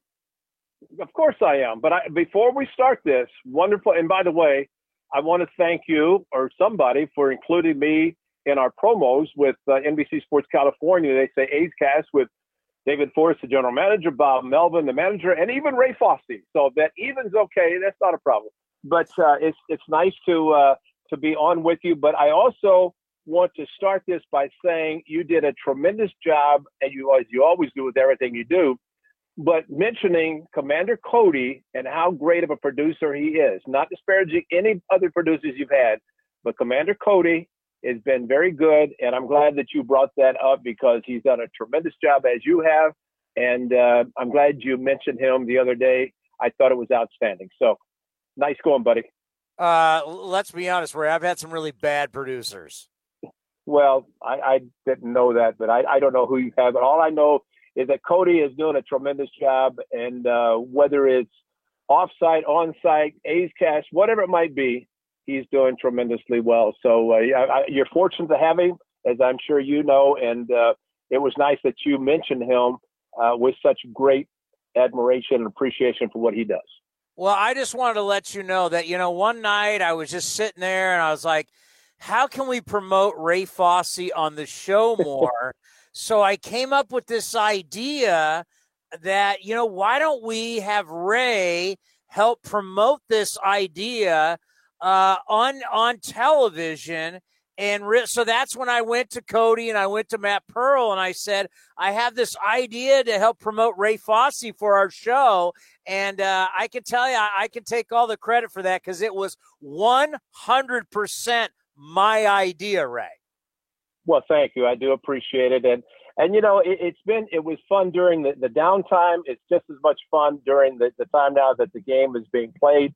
But uh, it, it's nice being on with you in expanded format. And, you know, you, you, you do a great job. And, and I know uh, how tough it is at times to do interviews.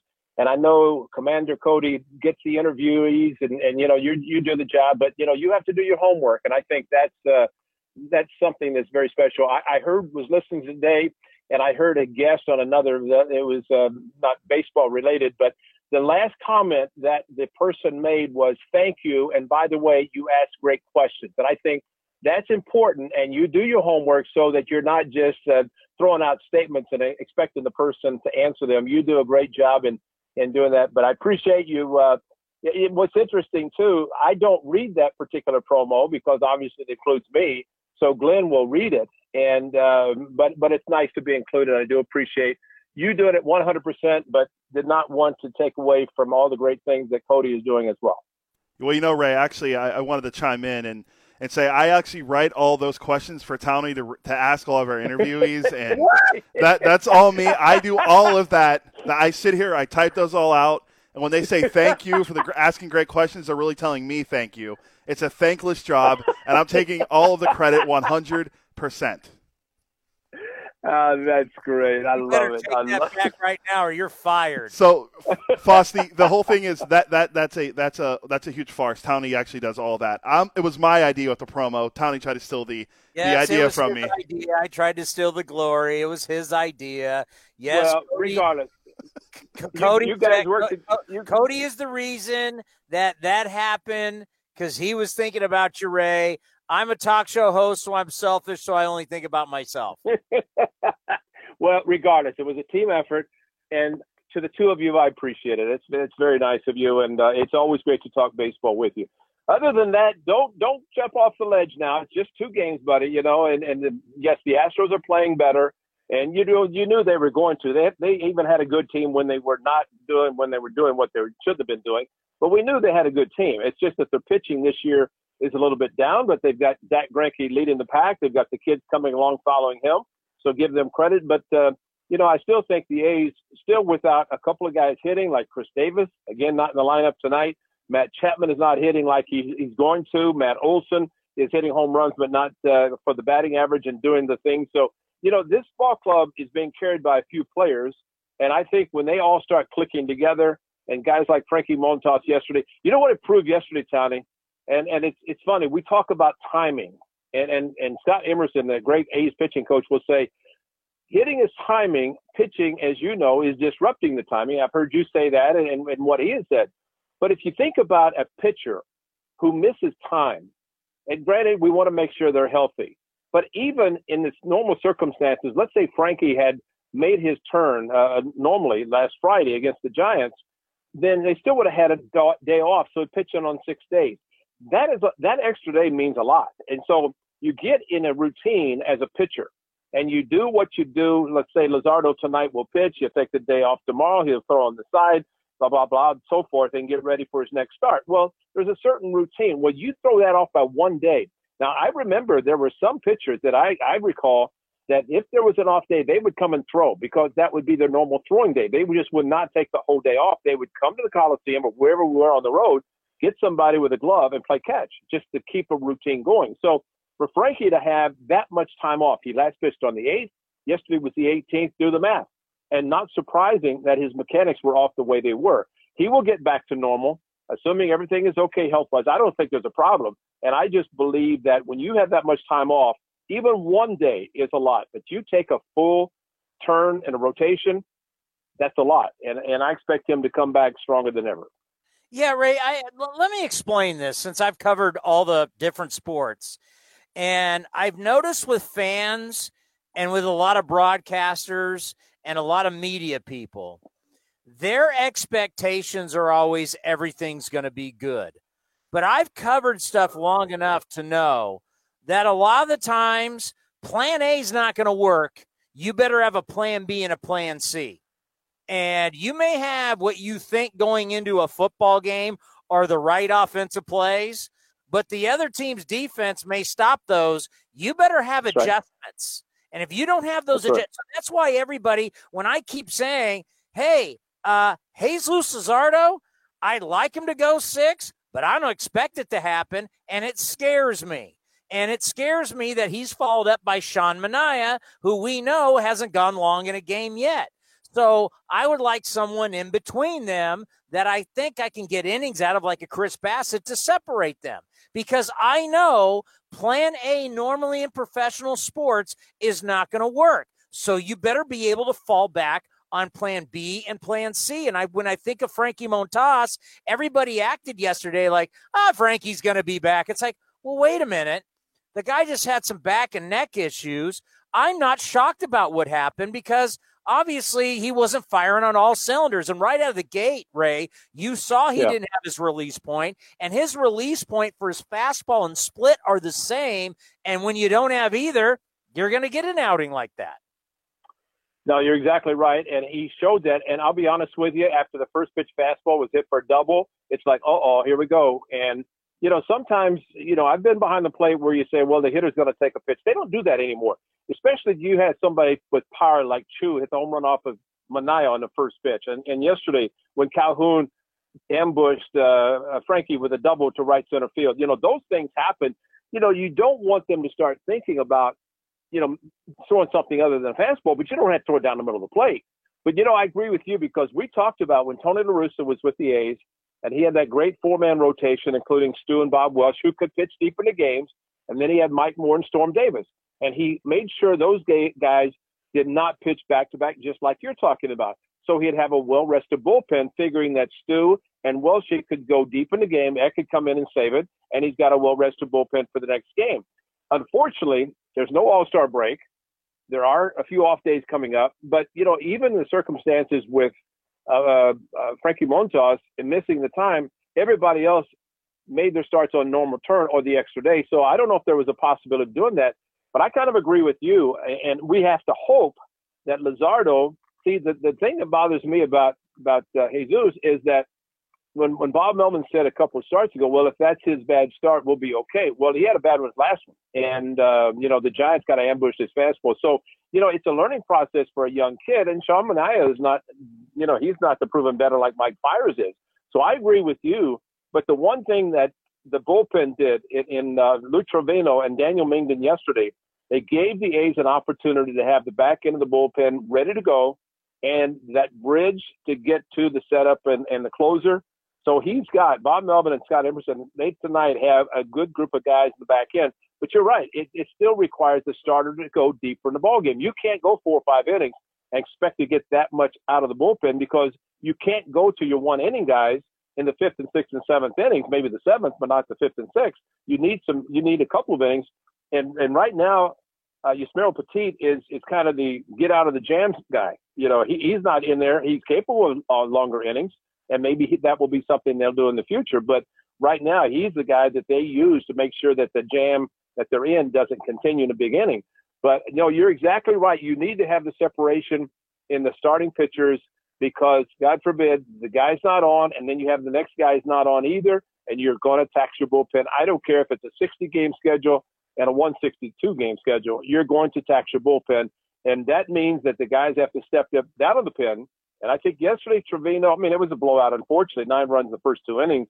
The A's were down. So uh, it was just a matter of eating some innings. Those guys did it. And I think that, that helped the A's tremendously. And, you know, we have to go back to Monday's game, Tony, because the A's had that miraculous comeback again, tied the game.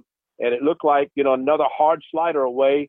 Um, and, and maybe Peralta doesn't hit it, he strikes out, and, you know, the A's go in the 10th inning, but it didn't happen. And, but they didn't bounce back yesterday either. So they have to bounce back tonight against the same team. There is some, uh, some familiarity there, but um, they have to beat some of these National League clubs. They did against the Giants. They didn't do it against the Rockies. They didn't do it against the Diamondbacks in the last two games. So they have to they have to pick up some ground and beat those guys because you know the teams in the Western Division, the American League, are going to play well, and especially against a team like the A's who are expected to go into postseason. I got a real kick out of your buddy Dennis Eckersley, the Hall of Famer, today as I was driving home, and uh, it was the Red Sox and the Phillies.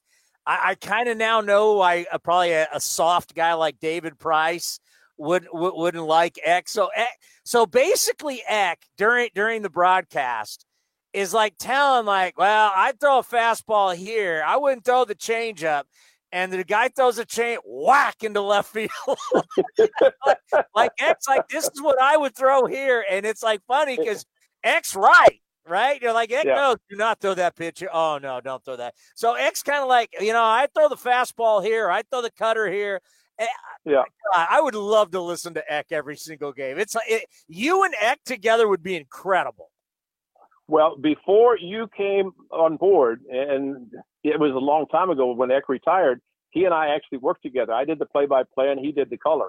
And I'll be honest with you, he was as honest as he is right now, and as he always has been. And that's why when he he stood up in '88 when he gave up the home run to Gibson, he didn't hide. Stood right in front of his locker and said, "Bring it on." And, you know, I gave it up. Let's go. But I remember when Eck and I were doing some games, and there was a particular umpire. I will not name his name, but you know, Eck is doing color, and he said, "This guy's brutal. He never called strike three, you know." And I'm going, but you know, I look at him and he goes, I'm right. He, you know, he'll go strike one, strike two, but you know, you have to swing because he'll never call somebody out. And you could throw a strike down the middle, he's not going to call it. And he's going on and on. And, and then he, he he talked about a player who bunted after a home run. He says, "What are you doing? Swing the bat." I mean, he's and the guy happened to be from the Bay Area, and of course that guy approached Eck the next day and Eck said, "Hey, I said it. What are you going to do about it? You know, you shouldn't have been bunting." But but no, he's as honest as there is. But you know, the thing I didn't like about David Price, if you have a problem with somebody like Eck, say it to his face. Don't wait until you get all your teammates behind you on a plane, and then bring it up to where they're going to back him. The players are going to back their teammate versus Eck. And you know, he's a Hall of Famer, and he's he's he's done what he's done and deserves the acclaim as being a Hall of Famer. 390 saves, over 100 victories. I mean, he's a true true professional. He doesn't beat around the bush, and and I'm happy to hear that because I, I, I enjoyed working with him because he was as honest as there ever was, and it was fun because, uh, and again, I'm not saying this against my partners now because I enjoy the game, but to have a pitcher and me as a catcher, I have my notes and stuff. We just talk back and forth, and it worked out so wonderfully just because we had a pitcher and a catcher talking situations, and and it worked out great. But man, he was so honest then, and I'm he's still honest now. I mean, he's he's the best. He's the best, and that's why I'm not surprised that you said what you said. Well, and he does it. He it, it's so conversational. It, it's yeah. it's it's like when when you're listening to Eck, you know, when everybody's trying to talk on cliches and be careful, he's really just, and it's beautiful. That's what broadcasting really is. Yeah. He just having an actual conversation. Did you hear last year there was a game? They had Jerry Remy and uh, a couple years ago, Don Orsillo. I don't know, maybe Dave O'Brien was there, but they were talking, and I happened to be watching the game, and and Eck simply said, "Yeah, you know, they were talking about something," and he says, "Yeah, this guy stole my wife," and I'm going, yeah. "What are you talking about?" But it's true, you know, it's true. But that's how honest he is. The guys looked at him and said, "Hey, I'm telling you the truth. This is what happened." You know, I mean, everybody knew the story, but here's Eck talking about it on the air with a very high-powered station back in Boston. But you know, he's honest, and I, and I think sometimes that's what you have to be. And uh, you know, the game is on the field. And, you know, and what we do and what you do is kind of a byproduct of on the field. And just like with the Tatis thing, you know, I'm happy that there's so many players backing him because again, we talked about this that would you like the A's were down five runs in the ninth inning on Friday.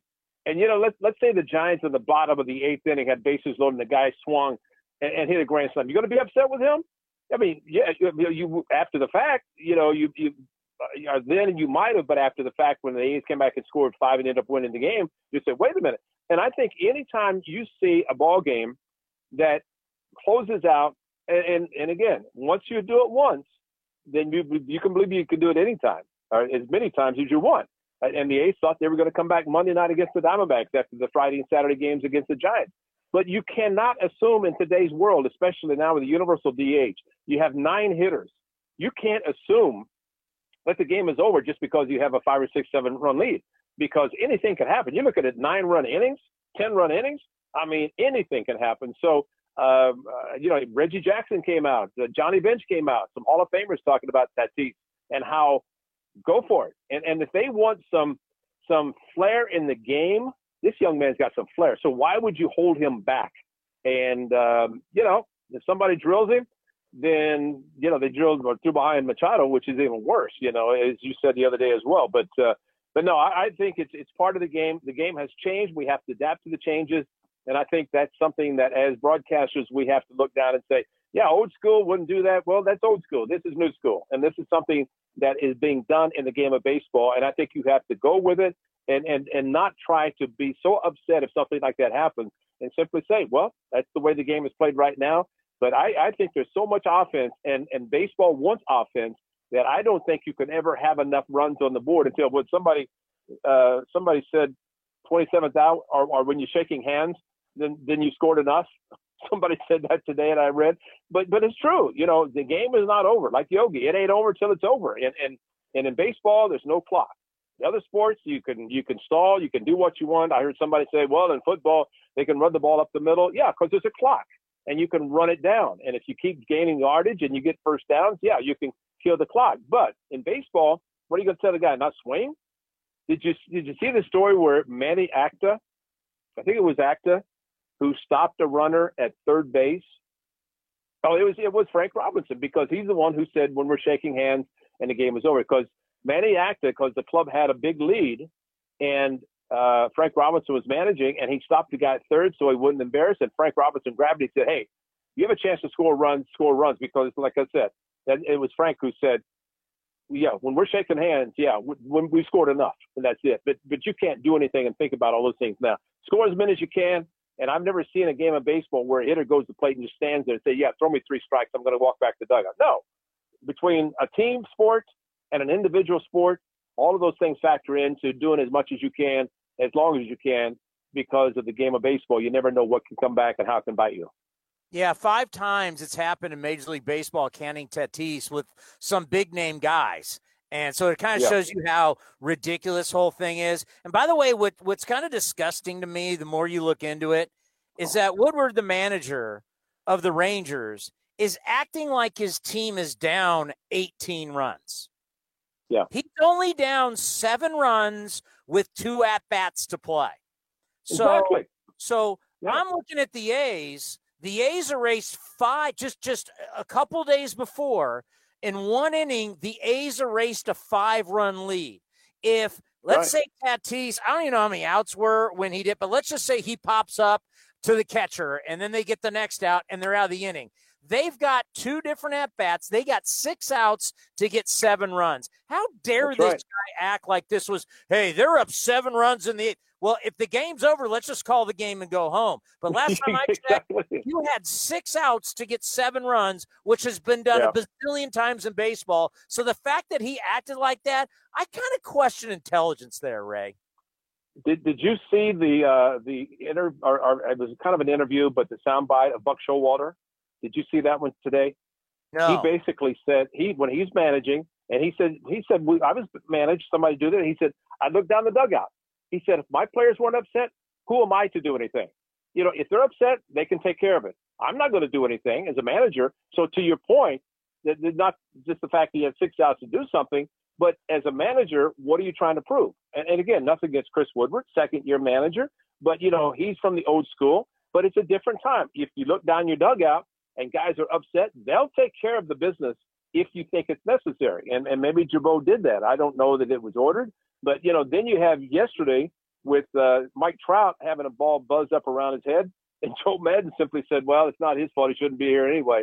You know, so so I mean, I mean that that's that's not that good from from Anderson's standpoint to have a manager say that, but. You know, it, it is a game that's an offensive game. They lowered the mound for a reason. I mean, if you look at Bob Gibson, a 112 earn run average, it was higher than in 1968. They said, you know, we got to have some offense because the batting champion hit 301.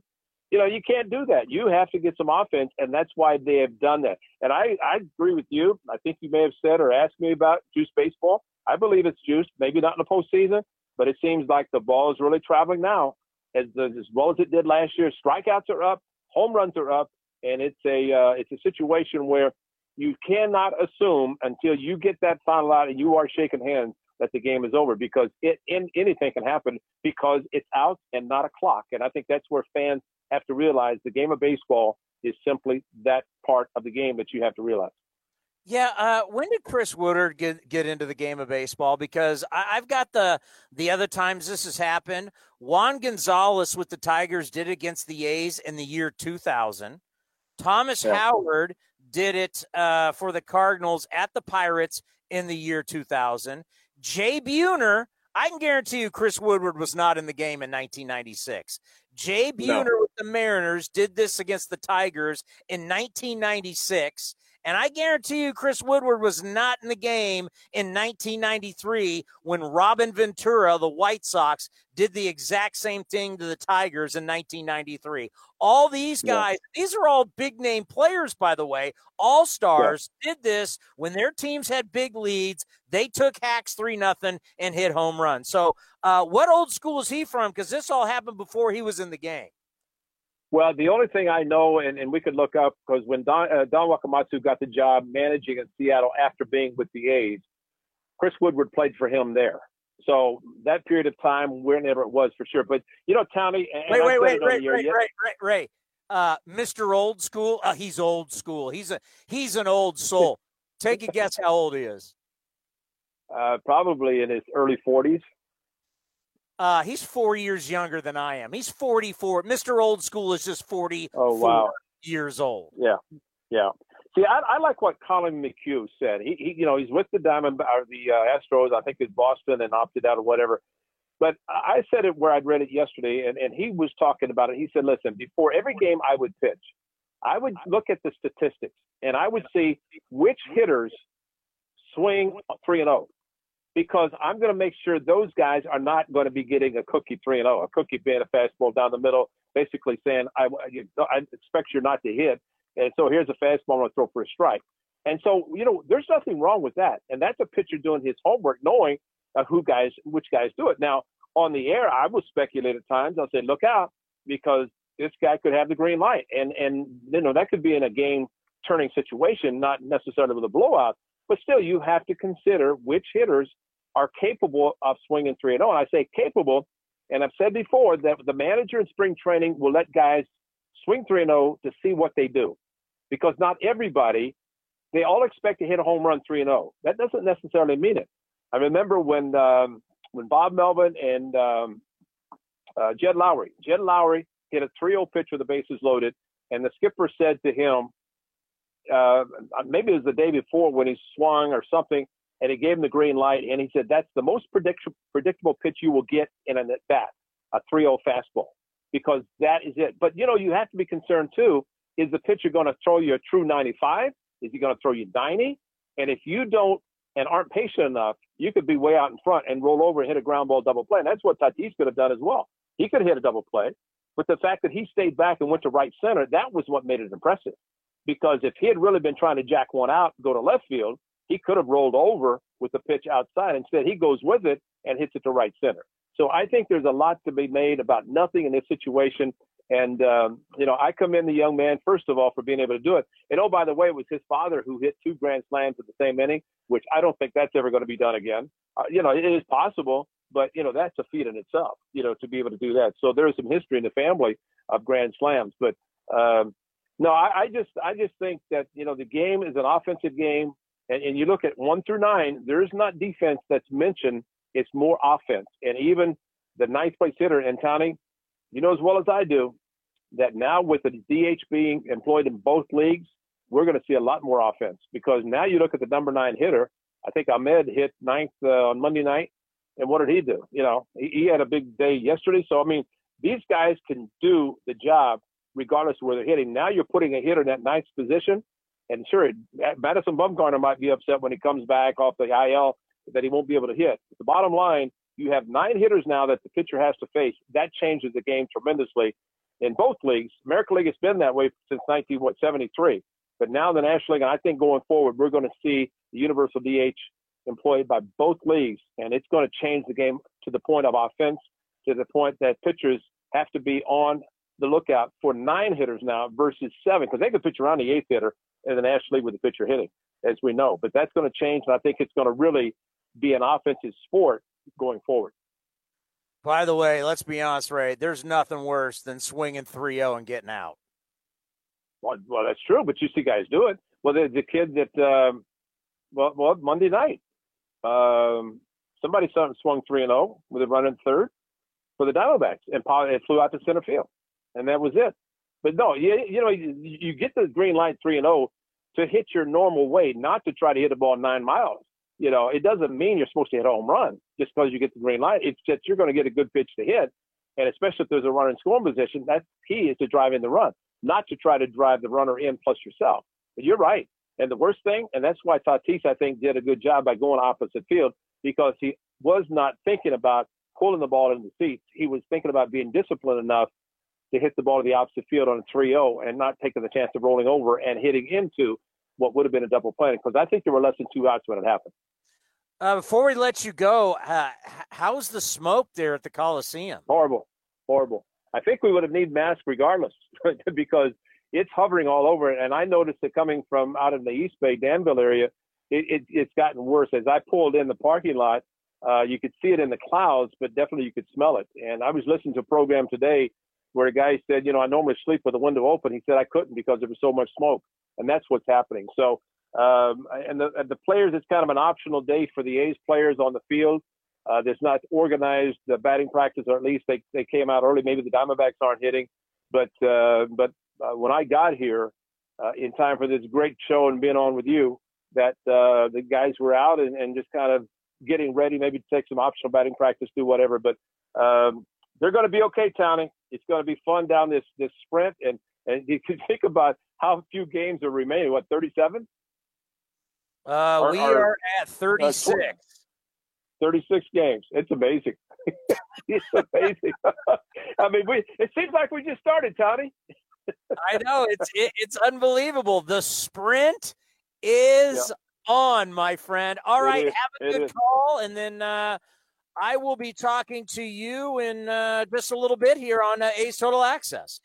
Sounds good. And Cody, continue doing a great job writing all those questions for Tony. Wow. hey, Ray. Talk to you guys. Thank you. The great Ray Fosse. It's actually an inside joke. Um, so there was this show that I was going to do for somebody else. And the producer of that show says to me, Here I have a list of questions for all the different guests. And I literally looked at him and and obviously Cody knows who I'm talking about. I went, "You write this person's questions?" Oh yeah, yeah, he wants me to, you know. I was like, "Are you serious?" Cuz I don't know anybody I now know. I really in the Bay Area cuz I've worked at both major sports stations, work with most just about everybody. I really don't know that many people who actually have the producer write their questions for them. I was appalled.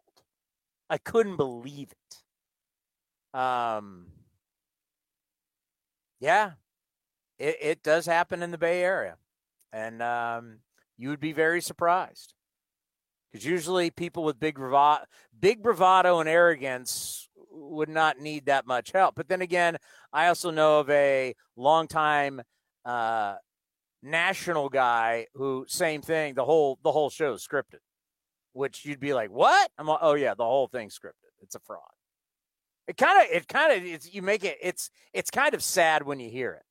How dare you say that to me, Cody? Uh, well, I know. First of all, I know who both of those the the show the person here I know who you're talking about, and I know who the national show is too. Um, a quick aside, I, I, think I know if I if we're thinking of the same person, I think I know the guy that helps run that program. So there's that. But yeah, I I, I just remember whenever because I uh, had to do that show once before too, and I remember getting the look of where's where's the question? Like, you want me to write your questions? Um, oh, I mean, okay. I mean, I don't mind doing it. I mean, I have enough knowledge to do it, but it's like I didn't know that that was something that uh, all these ho- all hosts required. So that was a uh, new day for me. Fraud alert! Fraud alert! Yeah, like all I, right, coming up. No, I'm good. I'm good.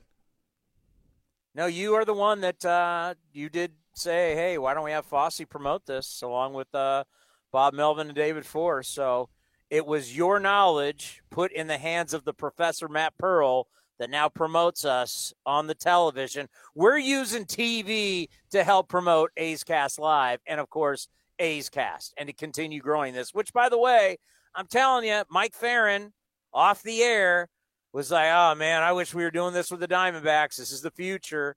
We know the Yankees and the Red Sox and like the Cubs and the Dodgers and probably the Cardinals.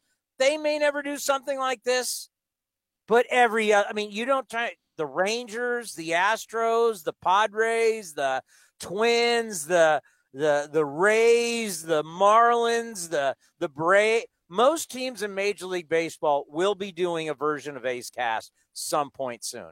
They need it, and they're all looking at what we're doing.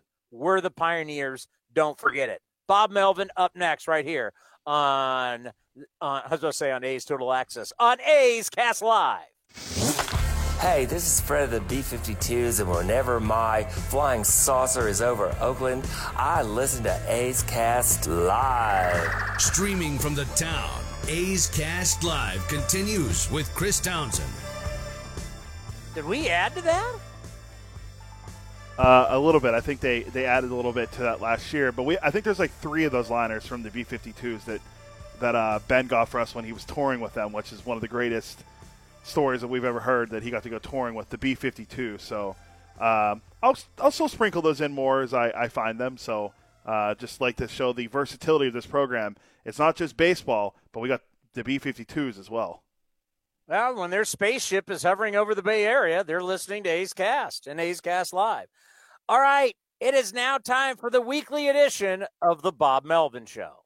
It's now time for the Bob Melvin Show, brought to you by NestBedding.com. Big fans of the Oakland Athletics and supporters of Bob Melvin. You go to NestBedding.com. You're going to get your mattress. You're going to get all your betting needs and use the coupon code Oakland to get 10% off your entire order. That's NestBedding.com. Bob, welcome back home. Yeah, good to be back home. You know, we had a, a tough couple days there in Arizona, so hopefully we can tur- return the favor to them here. But uh, it's always nice to be at home. We play well on our our surface. Yeah, you know what the reality is? The Diamondbacks, after starting three and eight, they're red hot. They are, and we kind of saw it coming in. You know, we do a lot of you know our scouting stuff via video, and you could see that the the bats were coming around. You could see that their pitching was really coming around. So we'd have probably preferred to play them, you know, a couple weeks ago, but you deal with what you have to deal with. It's a hot team, and like I said, we need to return the favor tonight. You know, the thing about your team is you hit home runs, you score runs. You don't hit home runs. There are times you'll score without hitting home runs, but but but how do you try and get less reliant on home runs to score runs? That's a good question. If I had that one completely figured out, uh, we try to do it for the most part when when we're not hitting the home runs. But you know, we we profile guys that are deep count at bats. We we like power, obviously, in the organization. We have it up and down the lineup. Uh, it can be a little bit hit and miss, and and we continually try to to work and whether it's batting practice, our situational stuff, uh, to put an emphasis on that. And you know, when when we're going bad, we strike out a lot. It doesn't look great. You know, we leave guys on third with less than two outs and so forth at times, which every team does, but it kind of stands out when we're not when we're not swinging the bats well. So it's just something we continue to work with with the guys that we have and and try to get better at. You know, I got a question the other day in the post game show, and I thought it was a very good question from a caller. And obviously, he was great for you, Jed Lowrie, somebody who hit in the middle of the order, who made a lot of contact, got a lot of ex- extra base hits, wasn't home run reliant. Uh, do you think your lineup misses just one guy like that? Well, you know, based on the numbers that Jed put up for us, certainly we we, we miss a guy like that. Um, you know, at this point, you know, Robbie Grossman's a guy that makes some contact, draws some walks, gets on base. Uh, Tony Kemp's been pretty good at that as well. Um, you know, Ramon at times when when he's swinging good, but you know, it, certainly we could benefit by guys like that. But at the end of the day, we, we do like the guys we have here. Uh, like I said, when you're when you're going bad, it, it kind of stands out.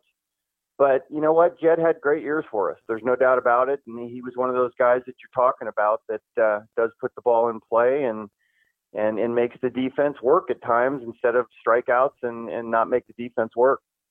You know, one thing you hate to see is when your best pitcher, you know, goes down for a little bit, Frankie, with the back and the neck, and it happens to all of us, right? I mean, you you, sleep wrong and you wake up, and all of a sudden you you know something's wrong.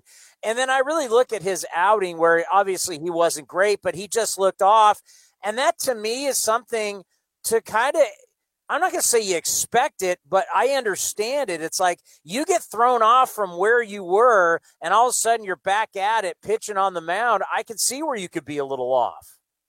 He was, and, and admittedly so yesterday. So you could see it right away. The, the velo was there. Uh, at times he threw consistent breaking balls, but at times it was in the middle of the plate.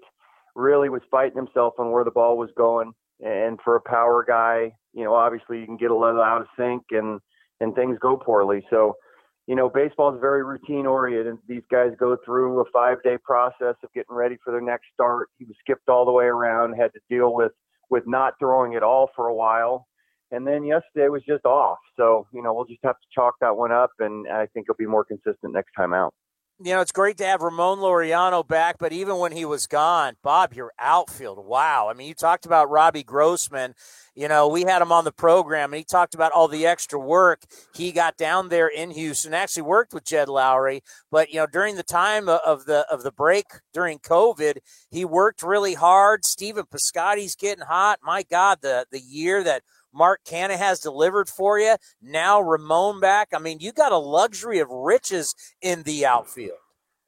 We do, and and find trying to find nine spots, you know, for these guys, which which is leaving KD out some at this point. So, yeah, I mean, you know, Robbie's made terrific adjustments. This might be his best work and the best he's felt in his entire career as far as consistency at the plate a little bit more power too, just staying back and letting the ball travel a little bit more. He's always been a guy that's gotten on base, but uh, you know, has been a guy that I've resisted putting at the top of the lineup because of his on base stuff, but because he's driving in some runs and the guys before him tend to walk some too. So he's been terrific. It's nice to have Ramon back. It's just like I said, you know, we we basically have you know, 10 guys for nine spots at this point, really 11 with Chad Pinder, and it's just trying to find the right complement and keep all these guys fresh.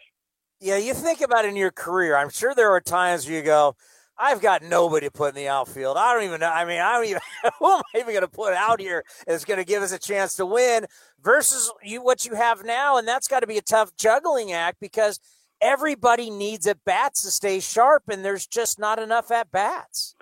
You're exactly right, and right now we've seen so many right-handed starters that you know, the guys like Chad Pinder who typically play against lefties and KD, old DH against the lefties, have, you know, have not gotten consistent bats. Now, you know, in the San Francisco series, Pinder got in there via the pinch hit, um, which keeps him, uh, you know, up to speed. But yeah, it's, it's, it's, you know what, it's a, it's a good problem to have, but, uh, you know, there are times when everybody's healthy and swinging the bat well to figure out which nine guys are going to use.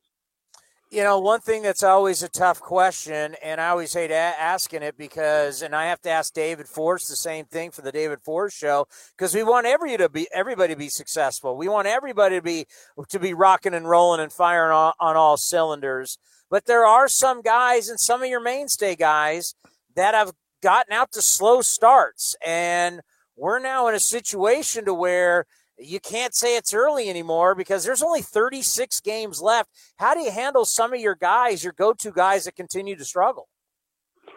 Well, you know, the the guys that are struggling offensively that bring the glove out there every day, it's easy to continue to put them in the lineup and and have been timely. You know, Chappie's striking out a little bit right now, not going through his best stretch offensively. You know, ten, you know, a week ago we would have we would have said just the opposite you know, you look at Ole's numbers and they're not great on the on the batting average side, but he's doing so many different things to contribute. And these guys bring the glove, and and and you know, when in close games, and you look at our record in close games, extra inning games, and so forth, these guys really stand out. So there's certain guys that you stay with it because they can contribute on both sides. Other guys that you know at this point right now with KD is a tough one, uh, and we profile him more with against left-handed pitching um, you know, it's just the way it is right now. So again, speaking to the, you know, the entire roster, finding that the best complement on a day-to-day process can be a little bit more challenging in a short season. The Bob Melvin Show is brought to you by nestbedding.com. That's nestbedding.com. Love where you sleep. Use the coupon code Oakland to get 10% off your entire order. Wouldn't you say Tony Kemp has been a real nice surprise for you at second base? Without a doubt. I mean, especially defensively, I, I you know he's taken to the position pretty easily, and it just shows you how athletic he is. He's a real calm thinker. I mean, he, he nothing really gets him too worked up. Um, and he's one of those guys that does put the ball in play and, and gets on base for us right now, which helps kind of complement the rest of the lineup that's a little bit more power oriented. So uh, it's difficult to take him out right now. Chad Pinder does some good things too, and and like I said, we pro- profile him more against lefties. But but Tony's one of those guys that can do the, the intrinsic things that that you know that sometimes when you're struggling and striking out a lot, that balances out your lineup a little bit. So he's been a nice pickup for us. You know, I'm sure, and I want to catch you off guard, guard here, and I, I, am sure you probably really haven't thought about this. Um, but you know, it's 13 days till the trading deadline. I mean, it's probably pretty wild. It's probably something you guys haven't. Have you guys really talked about it at all? Uh, a little bit. Um, you know what? It, it, that's where David and Billy shine, and I, I deal with the players that I have. Certainly, before we potentially make a move or a trade, um, you know, I, it's discussed with me. But you know what? If we had to in a short season like this, I'm just under the impression that we're we go with the guys that we have right now. We have our guys in San Jose that we can move back and forth. Uh, and, and until something happens along those lines, I don't much think about it because I do like our group right now. But Billy and David usually have something up their sleeve. So the closer we get, uh, I guess the more conversations we'll have. So, with the alternate site with Fran Riordan and the boys down here at uh, San Jose Municipal Stadium, I mean, I literally live minutes from it. It's where I played at San Jose State and where the San Jose Giants play. And it's uh, great that the San Jose Giants and the A's got a deal together. So, they are so close. Uh, how much information do you get from camp knowing you know the younger guys obviously they they're there for the future. But the guys that could help you now, how much information are you getting on them? You know, I get like weekly updates from Ed Sprague, who's our farm director, and then I, I communicate with Fran from time to time on what we're you know potentially going to do, what we need them to do. We talked a little bit about you know having some of these guys bunt down there based on the fact that you know we might do that and and with the you know with the 10th inning rule now extra inning rules and so forth so there's pretty constant communication. Uh, we know our guys pretty well.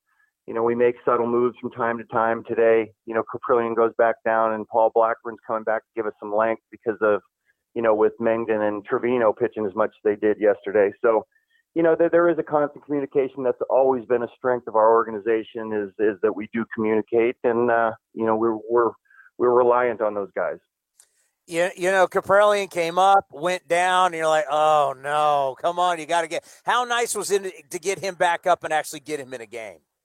Yeah, that was great, dude. I didn't have to send him back down again with with no, you know, for no reason to send him down, you know, other than than uh, you know some of the some of the issues would come up with as far as length. But yeah, it was nice to get him in a game, and I know he feels a lot better about it too because sit around for a few days and you know it's not like it's like not getting a hit like machine earlier in the year.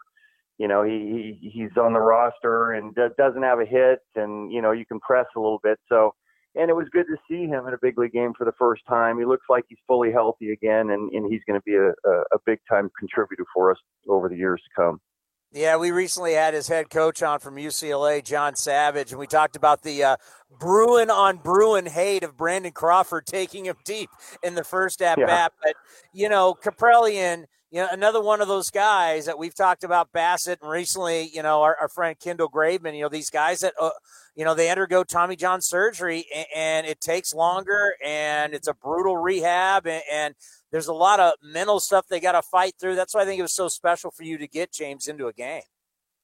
Yeah, especially you know against the Giants and gets to feel the whole Bay Area thing. You know, against them certainly uh, not the crowd portion of it, but uh, there is a little something when we play the Giants and and you know and, and then he faces Crawford, which is apropos against you know UCLA guy right away. So you know a lot of things uh, made that the right outing for him, and he finished up strong, and gave us two innings, which we needed you know, I think about your schedule coming up. You know, you're you're back home, and obviously you're going to see Arizona. Then you're going to see the Angels for the last time. Thank God, because I'm tired of looking at Mike Trout. But then you got a lengthy road trip. Have you thought about that?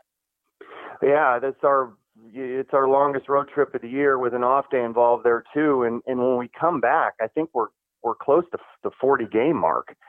So there, I think there's only going to be like 20 games or so left once we get back from that. So it, it, not only is it a long road trip, it's an important one because obviously we're getting a little bit closer to, to the end. So, uh, you know, we go into to Texas and uh, in Houston, which are can be difficult places to play, and then then have an off day and finish up in Seattle. So it's going to be a very important road trip for us. Now, baseball has changed dramatically, Bob, and you know about the whole Fernando Tatis in Texas, and I, and I'm sure uh, I think about that grizzled veteran group you came up with the. Uh, 84 Tigers that just won the World Series with all those great players and Sparky, and you come up in 85, and baseball was a different deal. And, and I think now I'm like, I don't care what the score is. If I got bases loaded and a guy's going to throw me a 3 0 cookie, I'd be swinging out of my shoes right now because I'd be caring about my stats. And, and I mean, Baseball has changed. Where are you with all this now? These unwritten rules. I've never seen a rule that says you can't swing 3-0 no matter what the score is. I, I some of these things I, I kind of seem really bad for baseball, especially especially if we're trying to grow the actual popularity of the game. Where were you on the Fernando Tatis situation?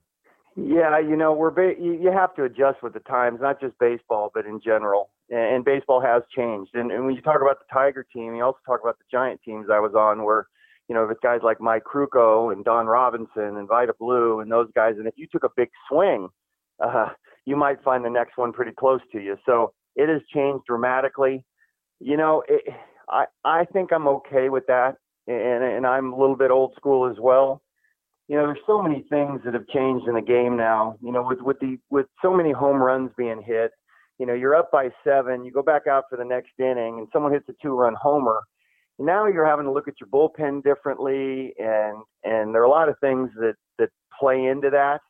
Plus, like you said, 3-0 might be the only fastball count you get now. I mean, you take one down the middle 3-0, 3-1, you might see a slider or a changeup. It's just it's difficult to find fastball counts now. So um, I wasn't as strict on that one, and, and uh, I think, like I said, you got to make adjustments as you go along.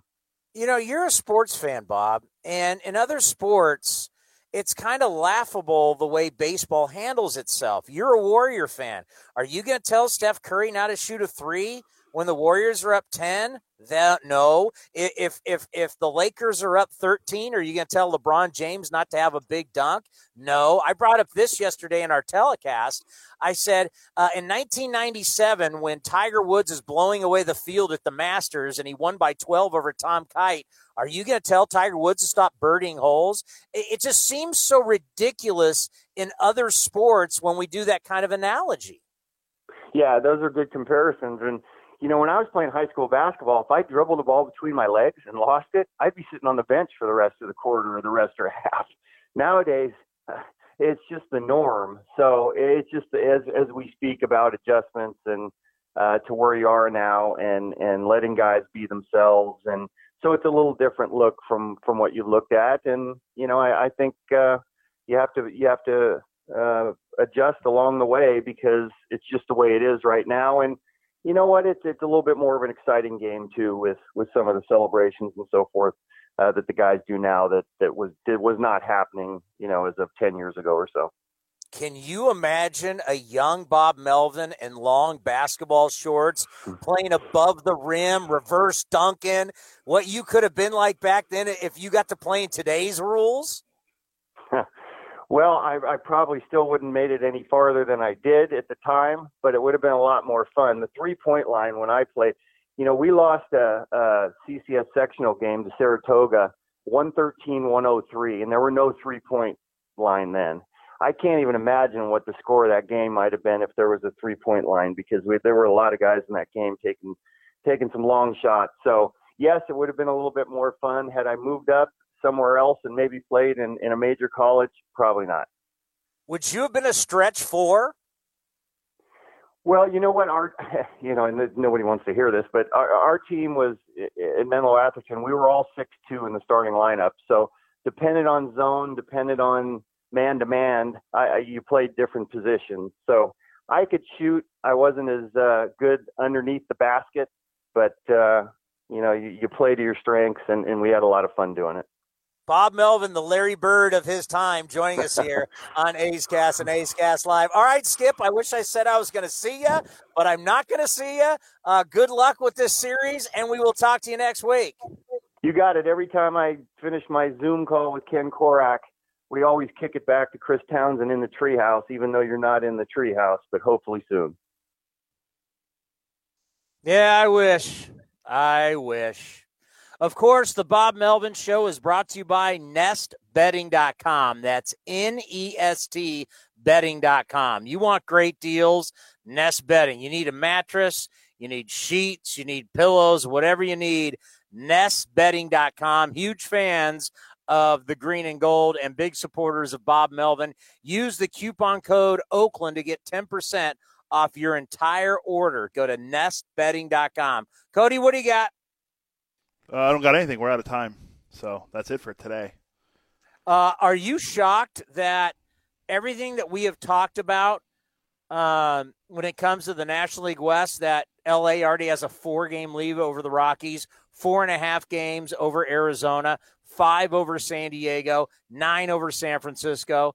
It just tells you that out of nowhere, uh, the Dodgers are playing really good baseball again. Yeah, I think they were supposed to be a pretty good team this year, so I'm not surprised. Eh, With Colorado starting as well as they did, they've kind of faded a little bit, but I mean, they're still a surprise to everyone. Uh, my my Marlins aren't playing well, so I'm a little I'm getting a little worried about the Marlins.